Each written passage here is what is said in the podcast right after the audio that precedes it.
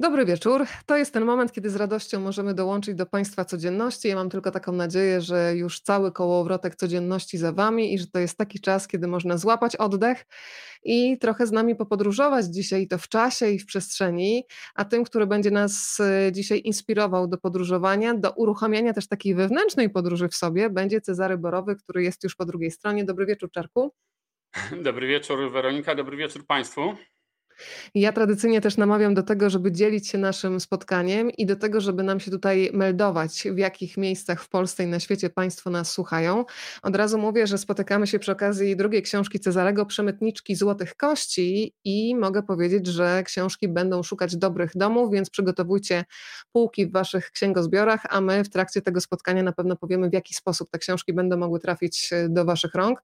Widzę, że już pierwsze osoby się witają. E, dobry wieczór, Panie Pawle drugi pan Paweł, pan Piotr, Andy, pani Ela, pan Maciek, pani Magda i kolejne osoby do nas e, dołączają, z czego się bardzo cieszę. Czarek, myślę, że będziemy musieli zrobić dzisiaj trochę takie podsumowanie jak w dobrym serialu, czyli w poprzednim odcinku. Zacznę od tego, że my się poznaliśmy rok temu przy okazji Twojej debiutanckiej książki. Spowiedź Hanna Solo. Byłem przemytnikiem w Indiach. Co uważniejsi z Państwa już pewnie zauważyli, że ta książka znajduje się za plecami Cezarego. Widzę bardzo dokładnie żółtą, charakterystyczną okładkę. Możesz pokazać bliżej, jak najbardziej. E, to był debiut Cezarego i od razu powiedzmy, bo pewnie autor będzie skromny, sam się nie pochwali, że zdobył za tę książkę na przykład Nagrodę Magellana, ale został też doceniony za e, debiut podczas festiwalu podróżniczego kolosy. Dzisiaj ciąg dalszy, ale od razu powiedz Czarek, czy to jest tak, że trzeba czytać pierwszą książkę, żeby zrozumieć drugą, czy można jednak je czytać jako dwie niezależne całości? Ja jestem po lekturze pierwszej i drugiej, ale na pewno ktoś, kto teraz się dołączył do naszego spotkania, może mieć taką zagwozdkę w głowie. Można czytać niezależnie. Tak, jak ktoś przeczyta obie książki, to zauważy, że tak naprawdę nie było. Ja nawet nie miałem planu, żeby pisać drugą książkę. Ja napisałem pierwszą, to były moje wspomnienia i w zasadzie zamknąłem y, swoją y, historię swojego życia w Indiach, swoje, swoje mm, wspomnienia i ale okazało się, że y, ta przygoda z pisaniem to jest taka swoista podróż i ona mnie zaprowadziła w tą stronę, że powstała druga książka. Po prostu jak ruszamy na jakąś podróż, to właśnie, to najlepiej, gdy nie mamy biletu powrotnego. I mm, w tym wypadku E, ja sobie pozwoliłem na to, żeby e, napisać drugą książkę, bo po prostu szkoda było mi tych historii. E, ta pierwsza książka spowodowała, że my jako znajomi, przyjaciele, jak społeczność ludzi, która mm, kiedyś mieszkała w Indiach czy w Singapurze, nawiązaliśmy z powrotem kontakty. Poza wszystkimi całą wartością związaną z, z uwiecznieniem historii, z zapisaniem, no to to też nas jakby zintegrowało na nowo. Może za mocne słowo, ale od, odnowiliśmy kontakty. I ja odbyłem pewnie dziesiątki rozmów ze swoimi przyjaciółmi, no i tam jest bardzo dużo niesamowitych historii. Każdy życiorys osoby, która była tam w Indiach rok, no to jest y, materiał na książkę. No a są ludzie, którzy byli 8 lat, 4 lata. I mm, no i to wiesz co? Y, powiem na przykład, y, mm, jak mocne, jak poważne to są historie na przykładzie swojego kolegi mm, ze Śląska, do którego zadzwoniłem.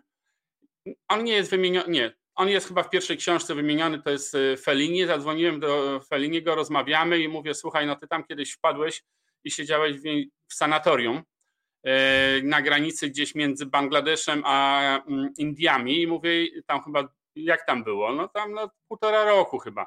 Mówię: No jak tam było? No wiesz, no dwa kocyki i beton. No, no jak było? No tak jest zawsze. E, I rozmawiamy dłużej, on łącznie był 5 lat, ale na koniec on mówi, ale wiesz, to był najlepszy okres w moim życiu. Spędził półtora roku albo w indyjskim więzieniu, ale to był najlepszy okres w jego życiu. I takich życiorysów są dziesiątki. I Czarek, powiedziałeś już, powiedziałeś już słowo sanatorium, więc w zasadzie tak bez ostrzeżenia nas wrzuciłeś w ten język przewalacki więc musimy teraz ten slang tłumaczyć i bardzo się cieszę. Na to sanatorium już zostało wyjaśnione po prostu jako więzienie. Ostatnio się tutaj żartowaliśmy, że bardzo lubimy skierniewice, skierniewice, pod którymi kryje się Singapur, no ale skupmy się na lekturze, która dzisiaj jest w centrum naszego zainteresowania, Przemytniczki Złotych Kości. Co się kryje za tymi kośćmi tak naprawdę? A może, a może zrobimy y, pięciominutowy konkurs, może ktoś odgadnie, tylko proszę, żeby nie odzywali się moi koledzy, bo już zauważyłem, że kilka osób jest ze starej ekipy, tylko osoby, które nie miały z tym środowiskiem nic y, y, do czynienia, niech spróbują odgadnąć, a my za kilka minut to wyjaśnimy, będzie, będzie zabawa. Okay. To się da mm, wywnioskować ze samego, z samego słowa, ale trzeba pogłówkować. E, Czarek, to teraz e, powiedzmy trochę o tym, że jak napisałeś zresztą w tytule pierwszej książki, byłeś przemytnikiem w Indiach. Dzisiaj bym powiedziała, że przemycasz w swoich książkach bardzo dużo informacji, bo z jednej strony za chwilę poznamy kobiety, które w latach 80. i 90. E, przemycały w Indiach, co zaraz będziemy Państwu opowiadać. E, natomiast e, chciałabym, żebyś e, powiedział trochę też o konstrukcji tej książki. Dla tych, którzy czytali część pierwszą, ona będzie już znajoma. Myślę o marginaliach. Bardzo lubię te marginalia, ponieważ pozwalają otworzyć drzwi do hinduskiej kultury. Od początku wiedziałeś, że to będzie taka przeplatanka, czyli śledzimy losy dziewczyn i za chwilę wchodzimy w kolejną opowieść, która nas cały czas tak przerzuca w czasie i przestrzeni. Tak, wiesz co, mm, już pierwsza książka jest podobnie zbudowana, tylko jeszcze wtedy nie wpadłem na to słowo marginalia. Y, mhm. Mm, no to po prostu przyszło, szczerze mówiąc, nawet ktoś mi podpowiedział, także dziękuję. I mm, bo szukałem jakiegoś słowa na określenie. I mm, od początku wiedziałem, że tak, że w ten sposób y, będę to chciał robić. Zarówno w pierwszej, jak i w drugiej, bo właśnie takie rzeczy są w wielu książkach podróżniczych, są jakby opisywane różne sprawy historyczne, kultury, kuchni i tak dalej, e, ale jeżeli one są wplecione w samą strukturę opowieści, to tak naprawdę nie wiadomo, gdzie to jest. Czasem człowiek chciałby gonić e, z tą historią, która nas e, absorbuje, a tu jest jakiś opis przyrody, mówiąc takim językiem ucznia, i trzeba go omijać. No to ja ułatwiłem czytelnikowi. Jest rozdział, rozdział, możesz w ten sposób przeczytać, możesz w ten i znam osoby, które mm, moją pierwszą książkę przeczytały najpierw śledząc tą akcję, a później sobie ciekawe. przeczytały tamte wątki, no bo w zasadzie nie tak można i, i nic się nie traci. No. To, to zależy jak, e, jak bardzo jesteśmy niecierpliwi trochę. No. To bardzo ciekawe, słuchaj, nie, nie, próbowałam tej metody. Dla mnie faktycznie te marginalia były takim oddechem, e, gdzie przy okazji śledzenia losów e, dziewczyn no było bardzo dużo takich e, emocji, identyfikowania się z bohaterkami i taki moment na oddech, kiedy wchodzimy w kulturę i też trochę więcej zaczynamy rozumieć ze świata, bo otwierasz no właśnie drzwi w głowie na to, że my mamy bardzo dużo takich kalek i lubimy jakieś porównania, szufladki, że to co u nas można porównać do tego, co gdzieś tam dalej, no niekoniecznie, trzeba się pootwierać i to jest najlepsze w podróżowaniu. Państwo, słuchaj, tutaj już y, rzucają pierwsze typy. Pan Piotr y, pyta, czy to diamenty. No to musisz odpowiadać od razu na bieżąco. Nie, to nie są diamenty. Czyli to gramy dalej. diamenty. Może szkoda. Łatwiejsze by były. No to od razu wyjaśnijmy, jak się zaczęła, mm, Czarek, y, Twoja przygoda z y, Indiami. Przyznam Ci się, że dla wielu osób, które dzisiaj nawet przyjeżdżają do Indii, z tego co opowiadają, ten przyjazd do Indii jest szokujący. Ja do Indii nie doleciałam, ale doleciałam na Sri Lankę i ja miałam w ogóle oczy jak złotówki. Mój mąż się do dzisiaj ze mnie śmieje, że po prostu ilość ludzi, dźwięków, zapachów, jeszcze na dworcu kolejowym, to po prostu siedziałam jak takie małe, zagubione dziecko ale czytając Twoją książkę, pomyślałam sobie, że to, co dzisiaj jest dla mnie szokujące, dla osoby, która przecież podróżuje po świecie, musiało być chyba do kwadratu szokujące dla kogoś, kto wyjeżdża z perelowskiej Polski. Opowiedz o swoim pierwszym wyjeździe i przylocie do Indii. No, ja miałem jeszcze ten etap pośredni, y, który jest dosyć ważny, bo przejdziemy później pewnie do trudniejszych pytań, czyli ja byłem tak. najpierw w Londynie. Uciekłem z Polski, łamiąc prawo, tak? No bo E, I, I, mm, przebywałem przez rok w Londynie, również łamiąc prawo, tak a propos dzisiejszych dni, czyli będąc tam dzisiejszych wydarzeń z ostatnich dni, będąc tam nielegalnym imigrantem i pracując na czarno w Londynie. I dopiero po roku pobytu w Londynie pojechałem do Indii, bo, no bo tak pomyślałem, czytając w jakiejś gazecie, że ci. Mm, był artykuł w gazecie, w której opisywano um, polski handel walizkowy między Indiami a Polską, takich Polaków jeżdżących po ciuchy y, do Indii. I to byli kotoniarze, opis... tak? Bardzo tak, kotoniarze, kotoniarze od y, angielskiego słowa bawełna. I mm, dziennikarz pojechał z kotoniatyżami, był w New Delhi, opisywał cały ten proceder w obie strony, w jedną y, do Indii kryształy, z powrotem czuchy i usłyszał, że tam jest polska mafia. Czyli, że w Indiach są ludzie, którzy takimi interesami w ogóle się nie chcą zajmować, bo to są drobiazgi, tylko latają pomiędzy Singapurem a mm, New Delhi, Bombajem, Kalkutą i handlują elektroniką w tym, w tym okresie. I no ja tak sobie pomyślałem, że to musi być fantastyczne. Skoro ja tutaj w tym Londynie noszę te woreczki, mówiąc przysłowiowo, 10 godzin dziennie, a oni sobie latają tam biznes klasą, nocują w hotelach, no i są w Singapurze, Tajlandii, Malezji, Nepalu i tak dalej, Sri Lance, Indiach, te wszystkie egzotyczne y, nazwy, które mnie tak rozgrzewały, no to pomyślałem, no ja bym tak chciał, no po prostu. I Słuchaj, pojechałem Czarek, poszukać. No. Pojawiła się już jedna poprawna odpowiedź, ale jeszcze wśród tych, które były spudłowane, się pojawiły rubiny. No, rubinów chyba nie było. Kryształy. Kryształy też zresztą o tym wspominaliśmy ostatnio. Na przykład Himalaiści przemycali podczas wypraw w tych ogromnych beczkach, które ze sobą zawozili. E, no i kości złote już tutaj ktoś odpowiedział. Zaraz ci znajdę kto. I zaraz ty mi powiesz, czy ten ktoś mógł to. No, chociaż nie, nie będziemy tutaj nikogo dekonspirować, ale pani tak. Ola pyta, czy to sztabki złota. Tak, e, to były sztabki złota. Kostki złota. No. Więc e, przemytniczki złotych kości oznacza, że przemytniczki sztabek złota. Czarek, zgodzisz się, żeby pierwsza książka do Pani Oli w takim razie powędrowała? Tak, brawo. No to cudowna. Pani Olu, po programie bardzo proszę o kontakt pod adresem rozmawiam, bo lubię gmail.com. E, książka powędruje w Pani ręce. E, intuicja, mam nadzieję, kobieca tutaj podpowiedziała.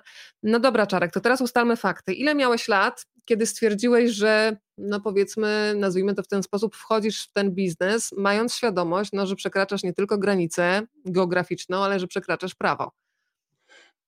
Przecież wspomniałem, ja już prawo przekroczyłem opuszczając Polskę. No ja wiem. Jak e, opuściłem wycieczkę, to mi pilot powiedział, bo go uprzedziłem, żeby się nie martwił, że wpadłem pod autobus, że odchodzę, no to mi uprzedził, że będą bardzo poważne konsekwencje. Paszport na 5 lat i w ogóle. I łamie prawo. W Londynie je łamałem. Więc e, ja nie miałem takiego poczucia, że robię nagle jakiś mm, drastyczny krok. Czyli miałem 26 lat, przyjechałem do Indii. E, dzięki pewnemu zbiegowi okoliczności przypadkowo trafiłem na tych ludzi. Szukałem e, tego środowiska, ale nie miałem żadnych namiarów. Szczęśliwie mi się udało trafić. I mm, oczywiście wiedziałem, że to jest nielegalne, no ale moja praca w Londynie też była nielegalna, więc od strony takiej etycznej to było to samo. Co za różnica, czy mnie ściga home office w Londynie, czy customsi w Indiach. Y, taka, ta, takie mieliśmy jakby wtedy po, poczucie. Ryzyko oczywiście było większe, no bo, no bo to troszkę innego rodzaju praca. To handel też jest pracą. Y, y, decydowałem się, oczywiście, że się bałem. To nie jest to, to jest takie proste pytanie, bo, bo chyba o to też e, się, mm, o to ci chodzi. Tak, bałem się. Y, jak rozmawiam dzisiaj z ludźmi, y, mm, to nie jest tak, że my byliśmy jakimiś herosami, którzy w ogóle nie znają lęku i będą latali, ryzykując pobyt w więzieniu w Indiach i sobie tak hop siup, bo po prostu się nie boimy. No. Nie każdy się bał, tylko mm, wiele razy w życiu się bałem. Bardzo się bałem wydać pierwszą książkę pod swoim nazwiskiem mam znajomych z tamtych lat, którzy powiedzieli, że jak usłyszeli, że ja ją wydaję, to wstrzymali na kilka tygodni oddech, co teraz się będzie działo. Oczywiście wszystko jest przedawnione, ale, ale. W związku z tym y, to, że się czegoś boję, to nie znaczy, że tego nie zrobię, jeżeli uważam, że to jest warte. No to powiedz mi taką rzecz, ponieważ książkę Przemytniczki Złotych Kości dedykujesz mamie, to wróćmy do tego momentu, kiedy masz dwadzieścia kilka lat i informujesz jednak rodziców, że wyjeżdżasz, bo z tego, co mi mówiłeś ostatnio, e, wiedział twój brat, wiedzieli rodzice i w zasadzie znajomi nawet nie, bo, bo bałeś się, że po prostu ktoś może się gdzieś w rozmowie nawet niechcący wygadać i mogą się zacząć problemy. Jak e, w ogóle twoi bliscy podchodzili do tej twojej decyzji? Nie wiem, sprzyjali, tak. dmuchali ci w skrzydła, czy mówili Czarek zostań? Tak. Mm. Rozdzielmy dwie kwestie. Jedna to jest ucieczka z PRL-u, bo to było wtedy to ukrywałem przed znajomymi. Nie wiedziałem jeszcze wyjeżdżając z Polski, że kiedyś będę zajmował się e, handlem między Singapurem a Indiami bez płacenia cła, czyli przemytem. Nie wiedziałem tego, że, że tak mnie zaniesie życie e, i mm, chcąc e, uciec, no nie mogłem tego rozgłaszać szeroko. No rodzice mm, jakby nie wspierali mnie w tym sensie, że okej, okay, tak jak dzisiaj się wspiera dzieci wyjeżdżające gdzieś tam w świat, y, no bo moja rodzina nie miała jakichś kontaktów gdzieś tam za granicą. Owszem, rodzice bywali na jakichś wycieczkach, coś tam wiedzieli, nie byli, byli ludźmi światłymi, ale nie, nie mogli mi dać jakiegoś wielkiego wsparcia. I mm, jakby wyczekiwali, tak? Liczyli, że może się rozmyślę, no bo ja już parę miesięcy przed wyjazdem powiedziałem, że tak zamierzam. No ale już w ostatnim momencie, jak wiedzieli, że to na pewno się zdarzy, no to, no to oczywiście było pełne wsparcie. Jeżeli chodzi o. Mm, mm, a, to jest taka zupełnie poboczna anegdotka, ale bardzo sympatyczna, bo wspomniałaś mojego, yy, moich braci. Moi bracia byli wtedy, jeden miał tam chyba 11 lat, drugi coś tak kilkanaście lat mieli. I e, tata mi później napisał, że jak już poleciałem do tego Londynu, zostałem w Londynie, mój brat stoi przed blokiem, tata tak podchodzi, nie zauwa- rozmawia z kolegą, ty Benek, co ty taki smutny jesteś? No nie jest, brat mi spierdolił za granicę. Przepraszam. No tak powiedział, no to cytujesz, to było w ramach cytatu. Y, Słuchaj, to było no to... w ramach cytatu. Ale o Słuchaj. aktywności w Indiach dowiedzieli się dopiero po powrocie. Oni wiedzieli, A, czyli... że ja pracuję. Wiedzieli, że pracuję na czarno w Londynie, że tam coś sobie zaoszczędziłem i zamierzam jechać do Australii, zwiedzając y, y, Azję, ale nie, no, nie dało się tego przekazać, bo mm, no, rozmowy telefoniczne jeszcze była, było ryzyko podsłuchów. No dzisiaj pewnie też, ale wtedy, wtedy byliśmy kilka lat po stanie wojennym, więc przez to nie była rozmowa na telefon. To powiedzmy też e, wprost o tym, że ogromną motywacją były pieniądze. O tym też opowiadają bohaterki mm, książki Przemytniczki Złotych Kości. Gdybyś mógł tak na konkretnych przykładach powiedzieć, ile wtedy mniej więcej zarabiał na przykład lekarz w Polsce, ile mógł zarobić jadąc na tak zwane saksy na zachód, a ile mógł zarobić no, wchodząc w biznes przemytniczy na przykład e, w Indiach przemycając sztabki złota, bo to jest coś, co musiało E, działać na wyobraźnię młodych ludzi e, i chyba, no powiedzmy sobie szczerze, główny motywator. No tak. Mm, ja myślę, że w większości to motywacja było to, co można za pieniądze osiągnąć. Czyli dla jednego to było mieszkanie, dla drugiego dom, dla trzeciego y, podróż dookoła świata. Tych, element, tych osób, które chciały po prostu podróżować na takim poziomie, jak młodzi ludzie z zachodu albo na wyższym, no było bardzo dużo. Y, I mm, ja dzisiaj nawet rozmawiałem y, z panią doktor, która mm, wtedy już była lekarzem specjalistą i jako lekarz specjalista zarabiała 70 dolarów miesięcznie. Normalna pensja nauczyciela była około 20 dolarów, no ale lekarz specjalista, no to, no to już jest troszkę inaczej. I, mm, I w tym momencie mamy sytuację, gdy mm, tak, mówimy o kwotach, bo, bo może jeszcze wyjaśnijmy a propos tych dwóch y, książek, że polska społeczność y, w Azji Południowej to było około 10 lat. Ja tam przybyłem w 1987 roku, ale to już trwało przynajmniej dwa lata. Mhm. Y, I skończyło się gdzieś w 1994 roku, więc to mówimy o takich y, większych skupiskach ludzi, bo jakieś pojedyncze rzeczy, no to, to nie wiem, może tak, to, to pewnie różnie się losy toczyły, ale mm, czyli było to około 8 lat.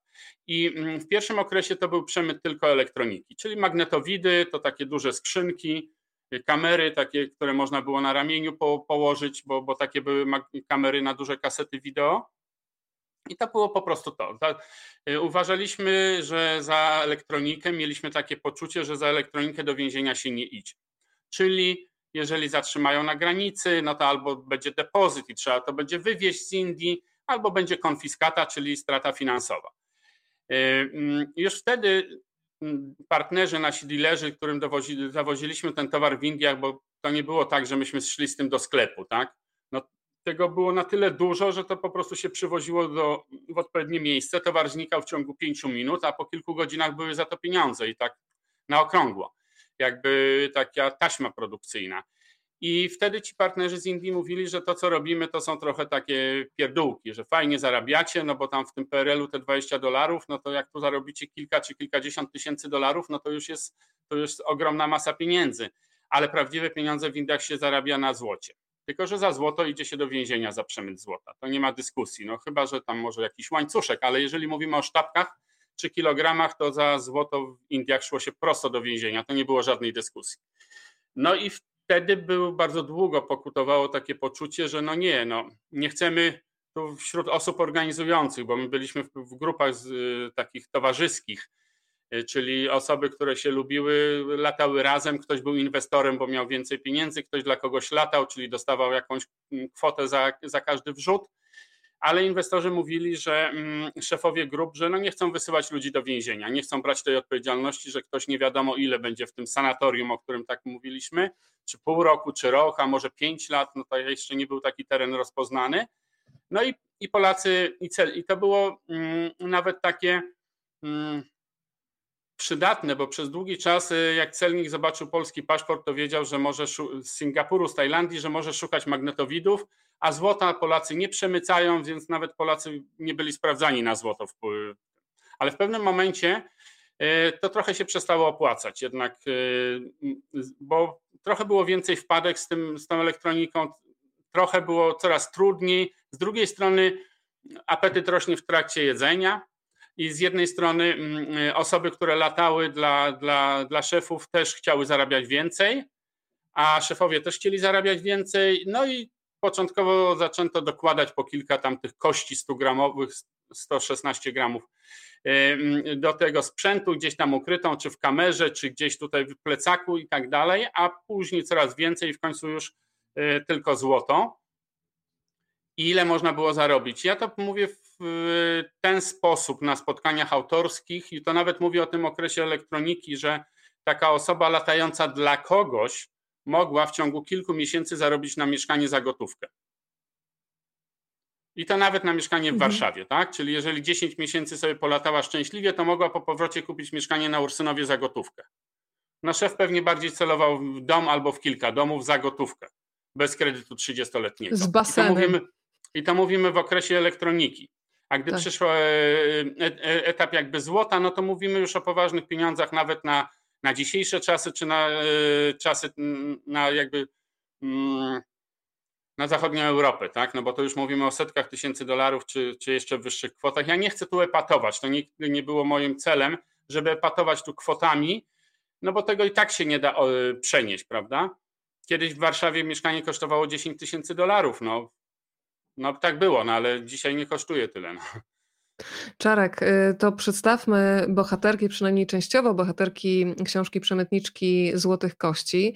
Y, ja przypomniałam sobie, że w, y, spowiedzi Hanna Solo pisałeś o tym, z jak różnych światów pochodzili ci, którzy zajmowali się przemytem w Indiach.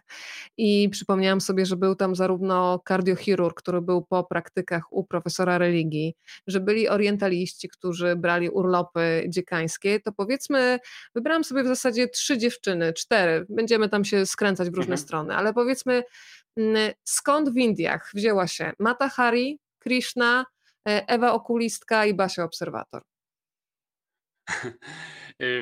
Zaczynając po kolei, Matahari, y, który.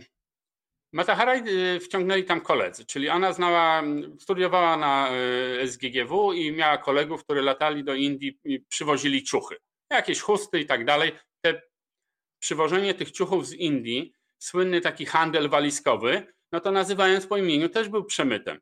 No bo oni nawet no, w PRL-u nie można było handlu, nie było czegoś takiego jak handel zagraniczny przez prywatne osoby. W związku z tym ten y, cały import taki walizkowy był mm, zgłaszany jako rzeczy na prezenty, a tak naprawdę to były ilości handlowe. I ona pomagała im to rozprowadzić po akademikach y, i wśród koleżanek. I rozmawiając z nimi, zorientowała się, że oni poza tym, y, że tam lecą zawożą jakieś kryształy czy aparaty, przywożą ciuchy. Poza tym jeszcze robią ileś lotów między Singapurem a Indiami i na tym zarabiają prawdziwe pieniądze. No i bardzo, bardzo chciała w to wejść po prostu. No. Nie od razu jakieś były opory, jakieś y, problemy, ale w którymś momencie chyba po prostu jej koledzy montowali ekipę i chcieli pojechać tam od razu z kilkoma osobami, żeby mieć swoją grupę jakby na miejscu i zająć się tym handlem elektroniką pomiędzy Singapurem a Indiami. No i ponieważ znała ich i mm, jakby ufała, poleciała w to niejako w ciemno, nie do końca nawet wiedząc, co ma robić, poza tym, że będzie jakieś torby wynosić z lotniska. To jeżeli mówimy, y, każdy troszkę inaczej tam trafią. Ja, prawda, sam szukałem tego szczęścia. Później mówimy o Ewie okulistce. Ewa okulistka pracowała, Ewa była okulistką, pracowała w szpitalu. No i w tym szpitalu było już kilka osób, które były w Indiach i latały. I, Ewa, I o tych Indiach się dużo mówiło i ona bardzo chciała pojechać do Indii, ale akurat tam te osoby jakoś niespecjalnie ją chciały wprowadzić w temat jakby. Ona wiedziała, że jest temat, no ale jakoś nie mogła mm, przez dłuższy czas e, znaleźć ekipy, która by ją tam wzięła, no bo nie, nie chciała polecieć tak jak ja zupełnie na wariata, nie miała tych pieniędzy pewnie, bo no ja jednak w Londynie coś tam zaoszczędziłem, to już nie było 100 dolarów.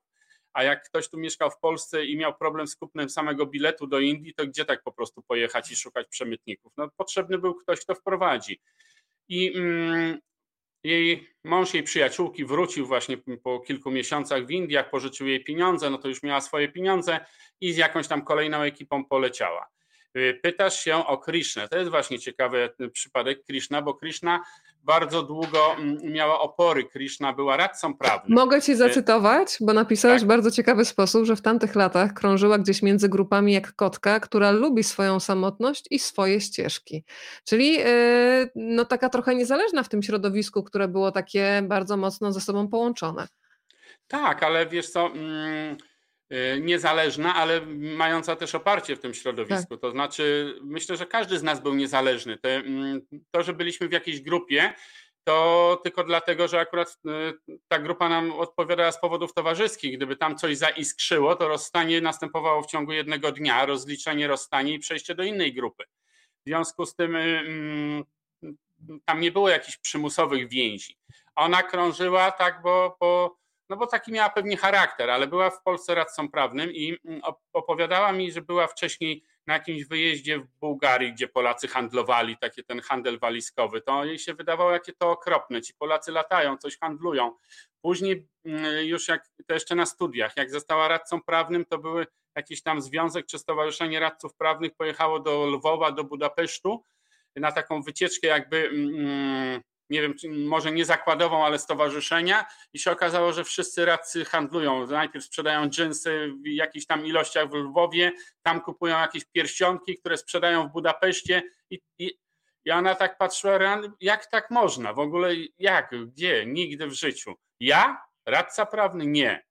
Ale okazało się, że jej miłość do podróży jest ogromna, a ktoś jej zaproponował wyjazd na trekking do Nepalu, a to już była bardzo kosztowna wyprawa i nie byłaby w stanie tego inaczej sfinansować, jak jednak biorąc y, to, co biorą wszyscy do, jadąc na trekking do Nepalu, czyli jakieś aparaty Zenit, kryształy, takie rzeczy, które się w Indiach sprzedawało, też trzeba było je tak przemycić, to no może nie było bardzo trudne, bo, bo celnikom się nie chciało za tym y, ganiać, za, za Polakami z tymi drobiazgami, ale jednak to trzeba było przemycić. No, sprzedała, sfinansowała ten y, swój trekking w drodze powrotnej jeszcze miała pieniądze, żeby kupić jakieś tam garsonki, wróciła.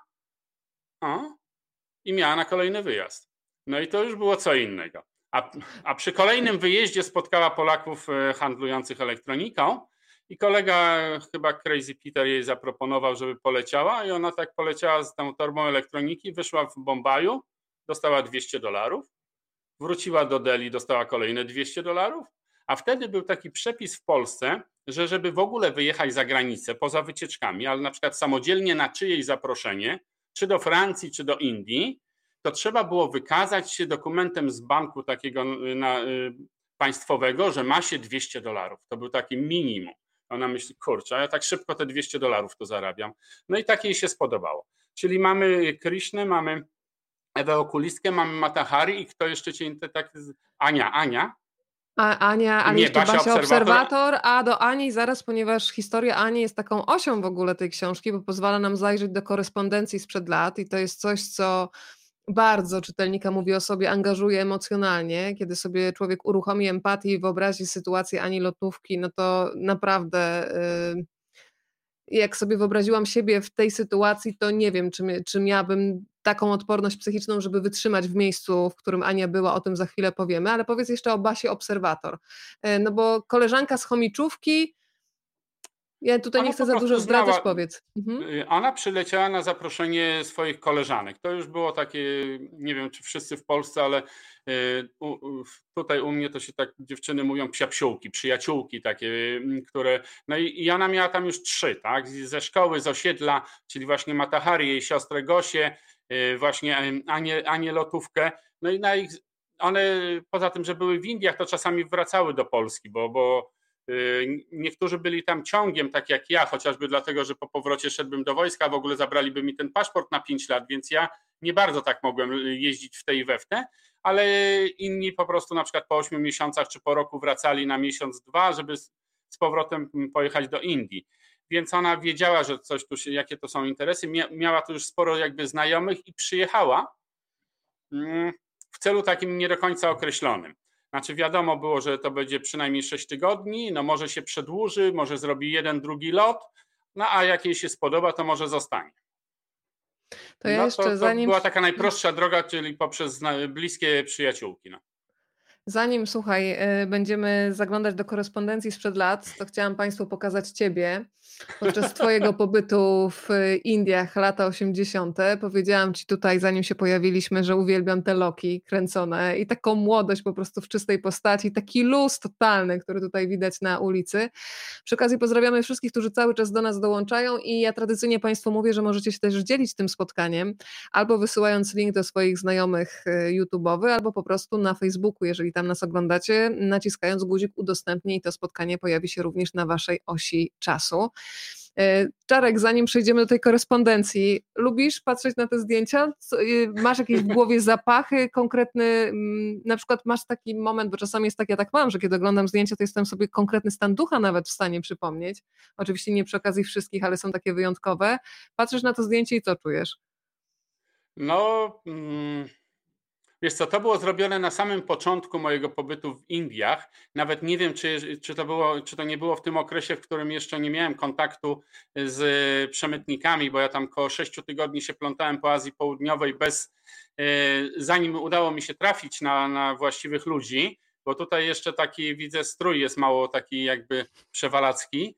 E, wiesz co, no tutaj pamiętam tą swoją jakby duże oczekiwanie, tak, czyli no byłem w tych Indiach, w których się zakochałem po kilku dniach. Tam po pierwszy, drugi dzień to byłem trochę wystraszony, ale, ale dosyć szybko jakoś yy, zacząłem racjonalnie na to patrzeć, że ten tłum, który jest, to z jednej strony wydaje się przerażający, a z drugiej strony on mnie też chroni, bo nawet jeżeli byłby ktoś, kto miałby jakieś niecne zamiary, no to przecież y, wszędzie na świecie są gościnni ludzie i nie, nie pozwolą, żeby ktoś tam, nie wiem, napadł jakiegoś naszego gościa, tak sobie to wydedukowałem i czułem się tam dosyć pewnie.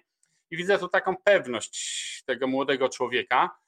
I, no i no i ona akurat się sprawdziła, bo rzeczywiście Indie tylko mi dodały tej pewności. To nie jest tak, że tu jestem pewny siebie, a później coś mnie połamało. No.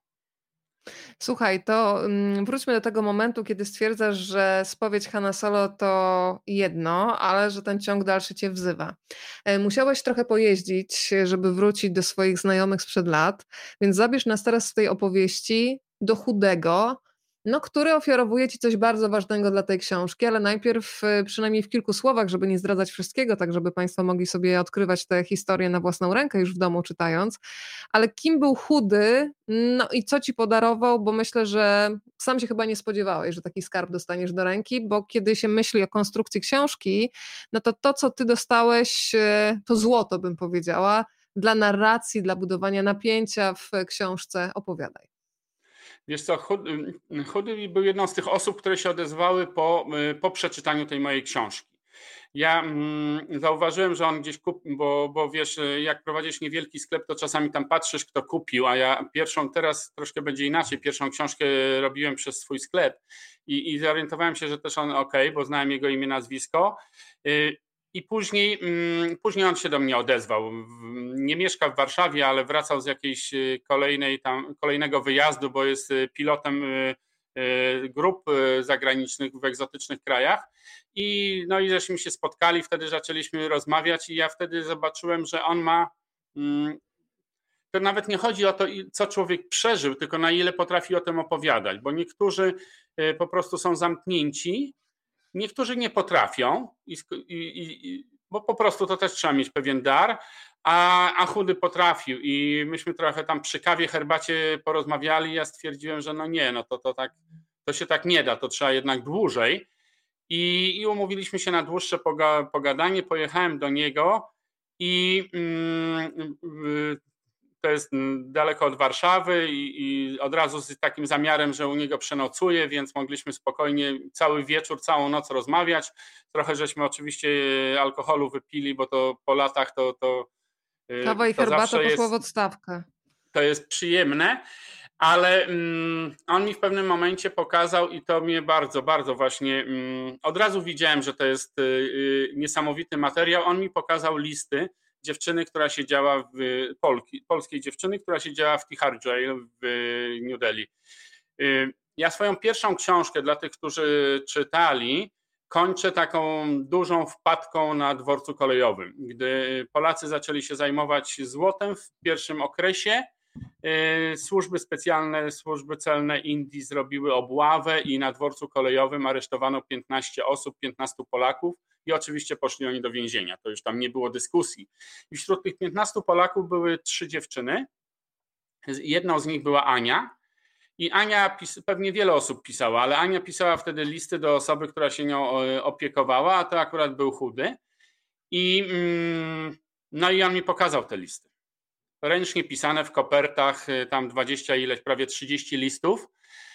I ja zacząłem je czytać i mm, ładnym pismem one były praktycznie gotowe. Ja byłbym, no tam jednak redaktorki poprosiły, żeby troszeczkę tam coś poprawić, ale to były kosmetyczne zmiany. Te listy były gotowe do publikacji.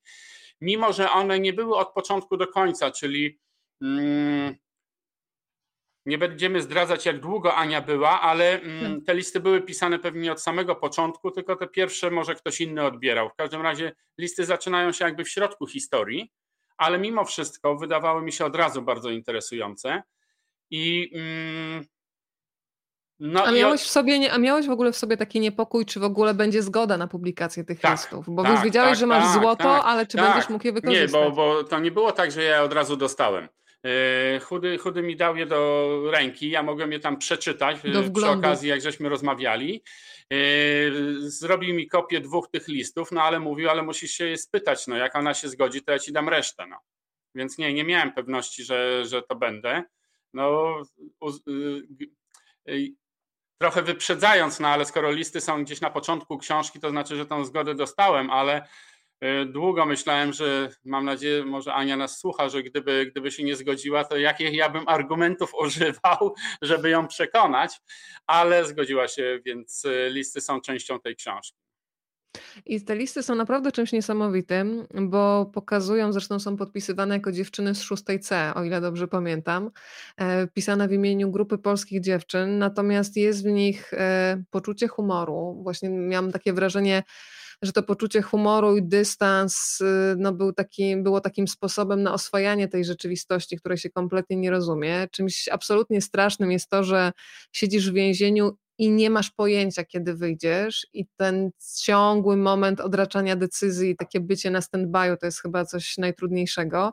Powiedzmy w ogóle, y, jak działało prawo w Indiach bo dziewczyny miały świadomość, że mogą siedzieć miesiąc, dwa, równie dobrze mogą siedzieć rok, dwa, trzy. Tam wszystko było takie bardzo płynne.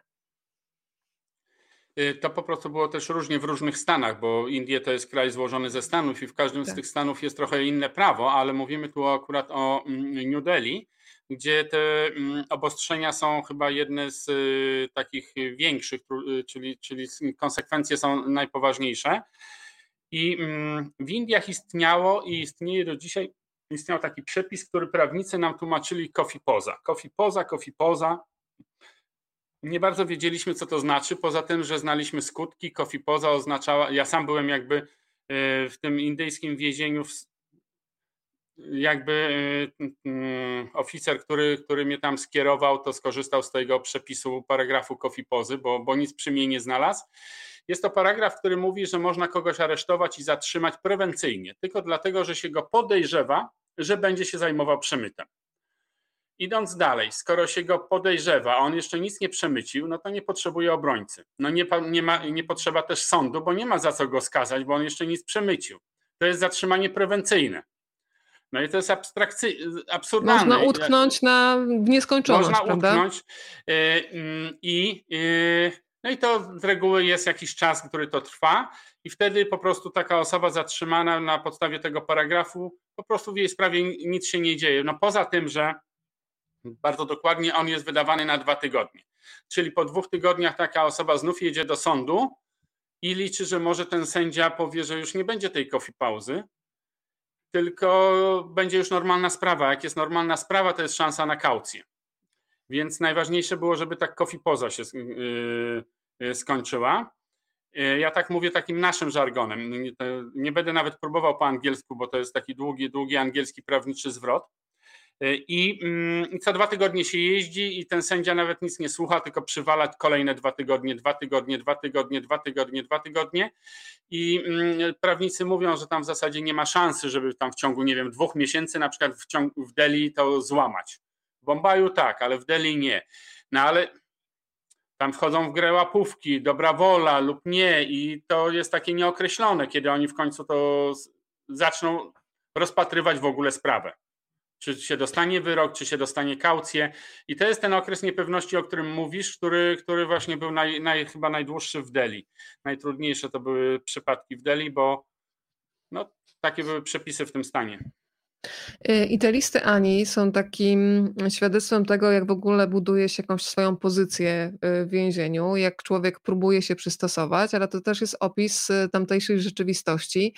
Ja pamiętam jeszcze z Twojej pierwszej książki, że ci, którzy mieli dostęp do pieniędzy, no mogli się w miarę, na ile to oczywiście było możliwe w więzieniu, ustawić wygodnie. Mówię w miarę i to jest też duży cudzysłów w tym w miarę, no bo cały czas przypominam, że jesteśmy w indyjskim więzieniu no ale na przykład mogli sobie zamawiać z zewnątrz jedzenie, mogli mieć kogoś no, w roli trochę takiego służącego, który za nich załatwiał sprawę.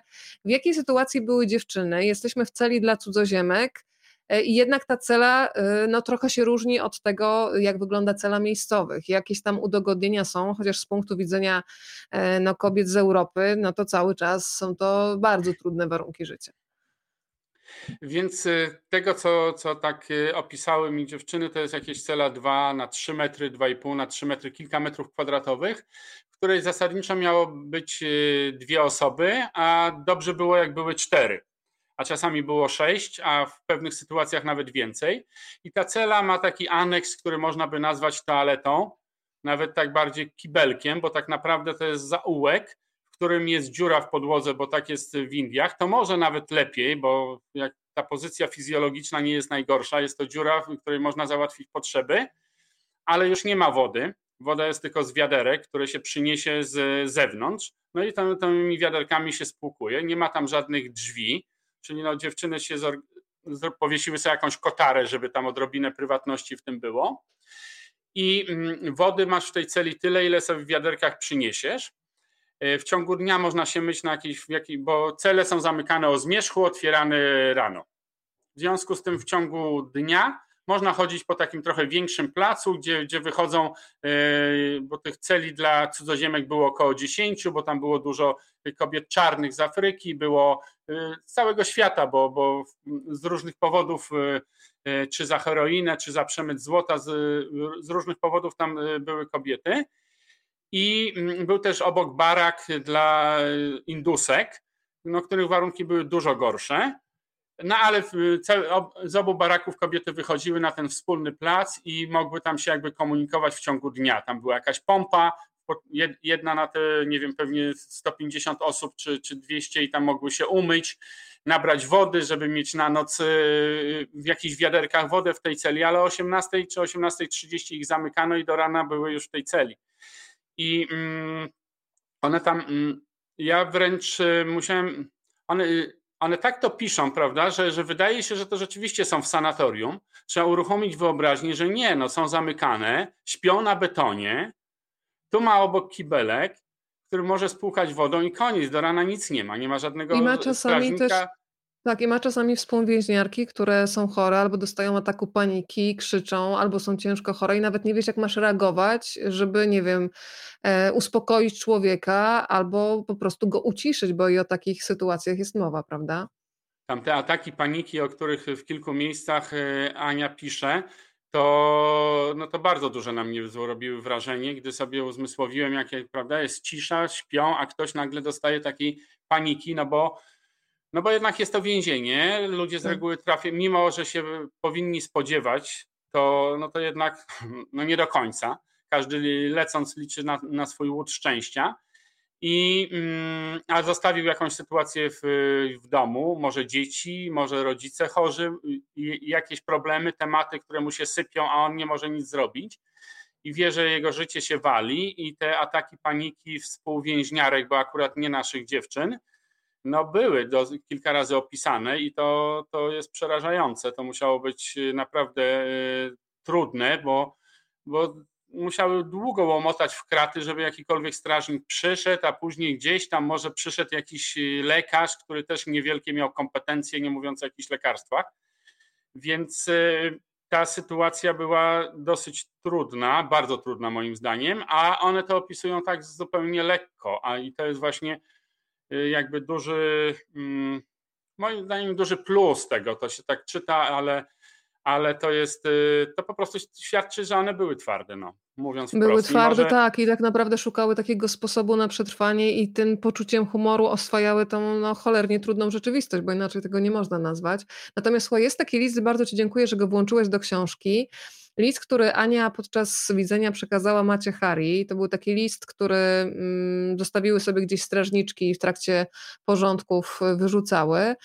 I to jest list napisany przez mężczyznę i pozwolisz, że zacytuję, bo pokazuje właśnie ten rodzaj, kiedy już siada ci psychika bardzo mocno i kiedy nie wiesz, czy po prostu wytrzymasz do momentu wyjścia. A brzmi on mniej więcej tak. Jak długo będą trwać te tak zwane hinduskie trzy miesiące? Jak długo mam żyć z łudną nadzieją, że coś się wydarzy? Jak długo będą mnie zwodzić rozprawami sądowymi, tak jak tresuje się konia w nieskończoność drażnionego kostką cukru i zmuszanego do galopu? Tyle tylko, że dni nie mijają tutaj w tempie galopu. Czy może zasada czasami lepiej nie wiedzieć ma mieć tutaj zastosowanie? Pamiętam pierwszą noc. Oczywiście nie spodziewałem się czystej piżamy czy pościeli, ale nie spodziewałem się też tego, co nas czekało. Spanie na betonowej podłodze, jeden obok drugiego. Tam, gdzie było miejsce na czymś, co kiedyś może przypominało koc. Przeżyję to przecież tylko kilka dni. Następnego dnia zawieźli mnie do sądu i tam dalej jest cała opowieść, natomiast jest też taki fragment, już dawno przestało mnie bawić, że strażnicy zwracają się do mnie ser, mister lub innymi kolonialnymi formułkami grzecznościowymi, więc też pokazuje absurd też tej całej sytuacji. E, ludzie na łożu śmierci oddaliby wszystko za jeden dzień życia więcej, a ja z taką ulgą stawiam co wieczór krzyżyk w kalendarzu, oznaczając dopiero co przeżyty dzień. Czy wolno mi być tak rozrzutnym? I widać naprawdę człowieka, który jest na skraju tego, żeby się po prostu emocjonalnie rozsypać. To jest sytuacja z więzienia. Natomiast ty piszesz też, e, Czarek, o takiej bardzo ważnej rzeczy, że bywały przypadki ludzi, którzy kompletnie w tej hinduskiej rzeczywistości nie byli się w stanie e, odnaleźć. Piszesz na przykład o pewnym taksówkarzu, który teoretycznie powinien być przyzwyczajony do ruchu, do bycia wśród ludzi, ląduje w Indiach i co robi? Samolot przyleci w nocy, to jeszcze w porządku, bo jest pusto na indyjskich ulicach, również dzisiaj, ale jak wyszedł e, w ciągu dnia na ulicę, to się cofnął. Po prostu przeraził go ten tłum, a był tak naprawdę w dzielnicy turystycznej e, na Pacharganczu, gdzie jest pełno guest house'ów, jakichś tanich hotelików i, i mnóstwo takiej młodzieży włóczącej się po świecie. Znaczy mnóstwo. Jak się człowiek przyjrzy, to widzi. Tam jest tłum Hindusów, Indusów, i od czasu do czasu gdzieś można wyłuskać, że jest ktoś y, mm, biały, ale mm, to trzeba się uważnie przyjrzeć. To, to, nie, jest, y, to nie jest tylu turystów, co nie wiem, w Paryżu na Champs-Élysées czy gdzieś y, w jakimś w Barcelonie. To nie, to nie jest ta, ta sytuacja. I, mm, no i on się przeraził, po prostu pewnie bał się, nie wiem, że go napadną, że go obrabują, że się pobru... Nie wiem, nie wiem czego, czego no ja pamiętam swoje lęki z tego pierwszego, pierwszego dnia czy pierwszych dwóch dni, ale on w tym pozostał. I tak naprawdę, bo on przyjechał, żeby zarobić na ciuchach, tak? Coś tam przywiózł razem z jakąś wycieczką, coś to miało być sprzedane, za to miały być kupione jakieś garsonki czy chusty. No i te zakupy mu znajomi rodzili, bo on się bał po tych ulicach sam chodzić po prostu. No pewnie nie znał też angielskiego, no bo to też jest taka bariera, tak? Pójdziesz, zgubisz się i co? No nie mieliśmy, nie było smartfonów, tak? No zgubisz się, I, i jak, jak wrócisz? Nie, jak się dogadasz nie. z, z Rikszawem? No. A jak Słuchaj, w ogóle jak... wsiąść, może cię porwie i coś ci zrobi. No. Jak powiedziałaś o tym braku znajomości angielskiego i takim wrzuceniu w kompletnie inną rzeczywistość, e, a przy okazji jeszcze się uśmiecham do pana Mariusza, który pisze, że świetna rozmowa i cieszy się, że tu jest. Też się cieszymy, panie Mariuszu, że pan jest razem z nami. Pozdrawiamy serdecznie. Jak Czarek powiedział o tym wrzuceniu w taką sytuację, to ja sobie od razu pomyślałam o tej biednej mamie Ani. Bo powiedzmy, że Ania no, została przejęta do więzienia w sytuacji, kiedy zaprosiła mamę na wspólną podróż i mama też bardzo długo nie wiedziała, co się tak naprawdę stało. I dzisiaj się no. można z tego śmiać, ale wtedy no, to było delikatnie mówiąc no, tragiczna sytuacja. Ja nie chciałabym być Czyli w sytuacji tej mamy. Wyobraźmy sobie, no, to już wynikało z pewnej takiej rutyny w tym pierwszym okresie, mm, bo to był pierwszy okres, gdy Polacy zaczęli przemycać e, złoto. To tak wszystko ładnie wychodziło. Lata, e, grupy latały przez Katmandu, bo Katmandu było łatwo się tam wychodziło. Poza tym w Katmandu tego nie wspomniałem. W ogóle jakby pobyt w więzieniu mogło go, nawet gdyby zatrzymano na lotnisku, to kaucja była od razu wyznaczana. To jest, Katmandu to jest Nepal, inne prawo i można byłoby nawet wyjść po paru godzinach, gdyby ktoś przed lotniskiem czekał z pieniędzmi. W związku z tym wydawało się ok, wpadnę, szef mnie wykupi i tak dalej. Mm, I, i, I latana tak na okrągło. I jak robisz coś ósmy raz, dziesiąty raz, no to zaczyna być rutyna. Nie dopuszczasz, zapominasz, że może być ta wpadka. I ona zaprosiła swoją mamę na taki objazd, na pokazanie jakiś Nepal, Tajlandia, e, żeby po prostu mamie pokazać e, kawałek kolorowego świata. I powiedziała, że no bo tam wypadała jej kolejka w, w czasie tych lotów, jakoś tak, czy zamieniła się nawet z koleżanką, bo po prostu chciała teraz polecieć. Mamo, ja pojadę, zostaniesz tu w Nepalu na tam trzy dni, no to już trochę się umiesz poruszać tutaj w tym hoteliku, ja polecę do Singapuru, z Singapuru i, i za trzy dni będę z powrotem zarobił to, co mam zarobić i pojedziemy sobie dalej zwiedzać A poczekaj, tam poczekaj, Azję. czyli ale mama wiedziała, czym się zajmuje Ania? Czy to tak, było tak, że momencie, ja mam coś do załatwienia? Ona już wiedziała. Wiesz co, okay. w tym momencie wiedziała plus, no jak już była w Azji, jak już to, to, już, mhm. to już wiedziała, no bo to już okay. nie jest, no mama była, e, wiesz, miała dla Ani to była starsza osoba, ale mama Ani pewnie miała wtedy około 50 lat.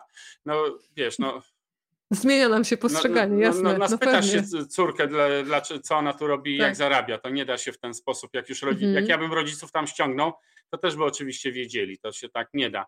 Y, jeżeli mamy normalne relacje oczywiście, a oni, oni, one miały nawet bardziej niż normalne, wspaniałe relacje, więc, ale mama nie znała angielskiego, została w tym y, Nepalu na trzy dni w porządku, tutaj już miała, znała kilka uliczek. Ania miała przylecieć i nic, tak? Nie miała, i, i wpadła na dworcu w mm, New Delhi i, i nie miała jak zawiadomić, bo to wiesz, jeżeli cię tak zatrzymują, to nie jest tak, że jak nie wiem, ktoś sobie wyobraża, nie wiem, może w Polsce, że jest tele, policja daje ci telefon, zadzwoń do adwokata albo jeden tak mi się wydaje, że tak jest, zadzwoń do rodziców, powiadom, że w ogóle nie, no po prostu cię zaprowadzają, nikt ci tam nie daje żadnej szansy do zadzwonienia, no i y, robią jedno przesłuchanie, drugie przesłuchanie, wprowadzają do więźniarki i zawożą cię tam, gdzie wiesz, do sanatorium. Dopiero po jakimś czasie zjawia się jakiś adwokat, bo usłyszał, że jest białe. Jak jest biały, to jest możliwość zarobku. To sam z brzegu się pojawi, zanim jeszcze nawet ktoś tam e, z kolegów się zorientuje i, i wyśle, więc oni już tam szukają swoich klientów. No i można przez niego przekazać. Dopiero słuchajcie, ale tam w hotelu zostawiłam ktoś musi y, do mamy się odezwać, ją odnaleźć, przywieźć tu, no wysłać do Polski i tak dalej, zmienić rezerwację, ale to, to, to nie trwało jeden dzień, to, to trwało kilka dni, a w tym czasie było zero kontaktów i ona z jednej strony znalazła się w, no, prawda, w, w celi, spanie na betonie, nie wiedziała co i jak, y, bo ponieważ to to była pierwsza taka wpadka w polskich grupach, to w ogóle nie było wiadomo, jak to dalej się potoczy bo tutaj yy, złota trwał pomimo tej wpadki nadal. Paradoksalnie może nawet się rozkręcił, ponieważ koledzy, którzy y, zostali na zewnątrz, a tam było 15 osób, yy, no musieli się nimi opiekować. Przynajmniej takie my mieliśmy zasady. To nie można było, ok, to już się nie opłaca, aresztowali, to my wracamy do domu. Tak? Nie, no to nikt w ten sposób nie postąpił. Nikt nikogo nie zostawił. Trzeba było tymi ludźmi w więzieniu się opiekować. Trzeba było zarobić na prawników, na potencjalną kaucję. W związku z tym loty trwały i później te grupy nawet bardziej się rozkręciły niż, niż to było wcześniej. Były jeszcze większe, mm, Więcej osób latało innymi trasami, więcej złota się przemycało, ale mm, już wtedy po kilku pierwszych wpadkach e, było wiadomo, jakie są w Indiach procedury, w jakim stanie. Czyli jak ktoś wylądował w więzieniu, wylądował w tym mieście, w tamtym, okej, okay, to mógł spokojnie wiedzieć, ile mu to zajmie. Czy to tyle miesięcy, czy tygodni, czy może dni. Ale Ania w tym momencie jeszcze nie wiedziała. Była przerażona, miała 20 parę lat. Wiedziała, że tam zostawiła matkę, że tu będzie. Nie wiedziała przecież, czy, czy nie będzie jakiejś przemocy fizycznej. No to, to jest zawsze, zawsze ryzyko. Yy, I, no i to musiało, musiało być naprawdę przerażające. Ale wiesz, co mnie najbardziej zaskoczyło? Bo są takie opisy mm, bohaterów twojej książki. Y, to mnie zaskoczyło bardzo, że okazuje się, że po wyjściu z więzienia wielu przemytnikom latało się łatwiej. Były takie momenty, kiedy oni w momencie uwięzienia, w zasadzie, no tak jak to czasami mamy, że zaklinamy los, kiedy zrobimy coś złego albo głupiego i, i już mówimy, że jak nam się tylko uda z tego wykaraskać bez większych konsekwencji, to już nigdy więcej. Myślę, że każdy z nas w różnych sytuacjach pewnie nie raz, nie dwa tak zaklinał los. No ale okazywało się, że oni wychodzili mm, i wcale nie mieli w sobie jakiejś takiej traumy, że udało się, uf, rezygnuję, zamykam ten biznes, tak to nazwijmy, i wracam do Polski, tylko napisałeś, y, że po wyjściu z więzienia oni ci mówili wprost, że latało się łatwiej. Z czego to wynikało? Tak. Wiesz co, ja myślę, że, bo zastanawiałem się nad, y, nad nami, nad y, osobami, które teraz odwiedzam. Widzę, większość ludzi widzę pierwszy raz po kilkudziesięciu latach i e, no mamy koło 60, ktoś ma 57, ktoś ma 65, no, no tak, tak, mm, tak jest. I, mm, ale ja widzę ciągle błysk w tych oczach. Ludzie mieli różne historie. To nie jest tak, że jak przywieźli pieniądze z Indii, to zostali milionerami. Czasami ktoś mówi, no jak to, jak wyście tyle zarobili wtedy, albo mogliście tyle zarobić, to teraz to już w ogóle powinniście być tutaj w pierwszej setce. Okej, okay. Ale to jest mm, temat na odrębną książkę, jak to się w życiu układa. Nie zawsze jest tak prosto. Czasami bywa różnie. Były jakieś rozwody, jakieś, znaczy, y, czasami jakieś uzależnienia, życie różnie się ludziom toczyło, choroby, ale ja widzę ciągle w oczach tych ludzi pewien błysk, taką energię. I rozmawiałem z jednym profesorem, profesorem historii, i się zastanawiałem, czy to było w tą stronę, że mm, kilka lat spędzonych w takich ekstremalnych warunkach, w, ciągłą adrenaliną, spowodowało, że, że ci ludzie się tak y, ukształtowali, czy odwrotnie, tego typu praca, zajęcie przyciągało pewien typ ludzi. Myślę, tak, że jedno i drugie. I teraz zmierzając do. Mhm. Tak? Mów, mów. I, wracając do Twojego pytania. Mm, te warunki, rozmawialiśmy o nich i mówiłaś też o tym liście. Te warunki były takie, że no powinny normalnego człowieka załamać i na pewno większość ludzi by powiedziała nigdy więcej. Czyta, cytowałaś ten list. To w ogóle jest bardzo ciekawa historia, bo to jest autentyczny list i autentycznie nie wiem, kto to jest i bardzo możliwe, że on się odezwie. Bo, bo no tak, tak to i zobaczymy, co z tego wyniknie dalej. E, ten list był trochę dłuższy, ja go mimo wszystko skróciłem, bo no, no po prostu tak, tak uznałem, że będzie e, lepiej. I przyciągał pewien typ e, ludzi, którzy potrafili to psychicznie wytrzymać. Bo to nie jest tak, że mm, każdy, kto się dowiedział, ok, no można parę miesięcy polatać, to ja sobie zarobię na mieszkanie, za gotówkę, urządzę się na całe życie, a może na dwa mieszkania. No nie. Jednak Polaków przylatujących do Indii po te ciuchy albo na te trekkingi do Nepalu z kryształami, z aparatami, z tym wszystkim, żeby to sfinansować, było tysiące. Co tydzień przylatywał jeden samolot pełny z lotu, drugi aeroflotu, cały wypełniony i ci ludzie coś tam słyszeli, że są tam jacyś goście, którzy robią takie interesy w ogóle, no mafia, normalnie mafia, ale jednak nie, mm, nie odważyli się. Po prostu uważali, że to jest bez, za duże ryzyko, że to są szaleńcy. Ja dzisiaj rozmawiam z ludźmi, którzy się odzywają, mówią tak, myśmy was widzieli, ja byłem tym kotoniarzem, ale uważaliśmy, że wy jesteście szaleńcami, że to jest nienormalne, że ryzykujecie pobyt w indyjskim więzieniu, życie stracicie, zdrowie i tak dalej, to nie jest i my sobie robiliśmy swoje, nie każdy się na to decydował. Mm, po prostu, no, pewien ludzie, są tacy ludzie, którzy potrafią sobie z tym doświadczeniem poradzić. Jedna taka uwaga, mm, Ja znam około 20 osób, które były w indyjskich więzieniach, czy to w Kalkucie, czy w, no w Katmandu, to prawie to rzeczywiście jak sanatorium, ale w Madrasie czy, czy, czy w Bombaju. I mm, na szczęście tam y, nie było przemocy fizycznej wobec y, białych.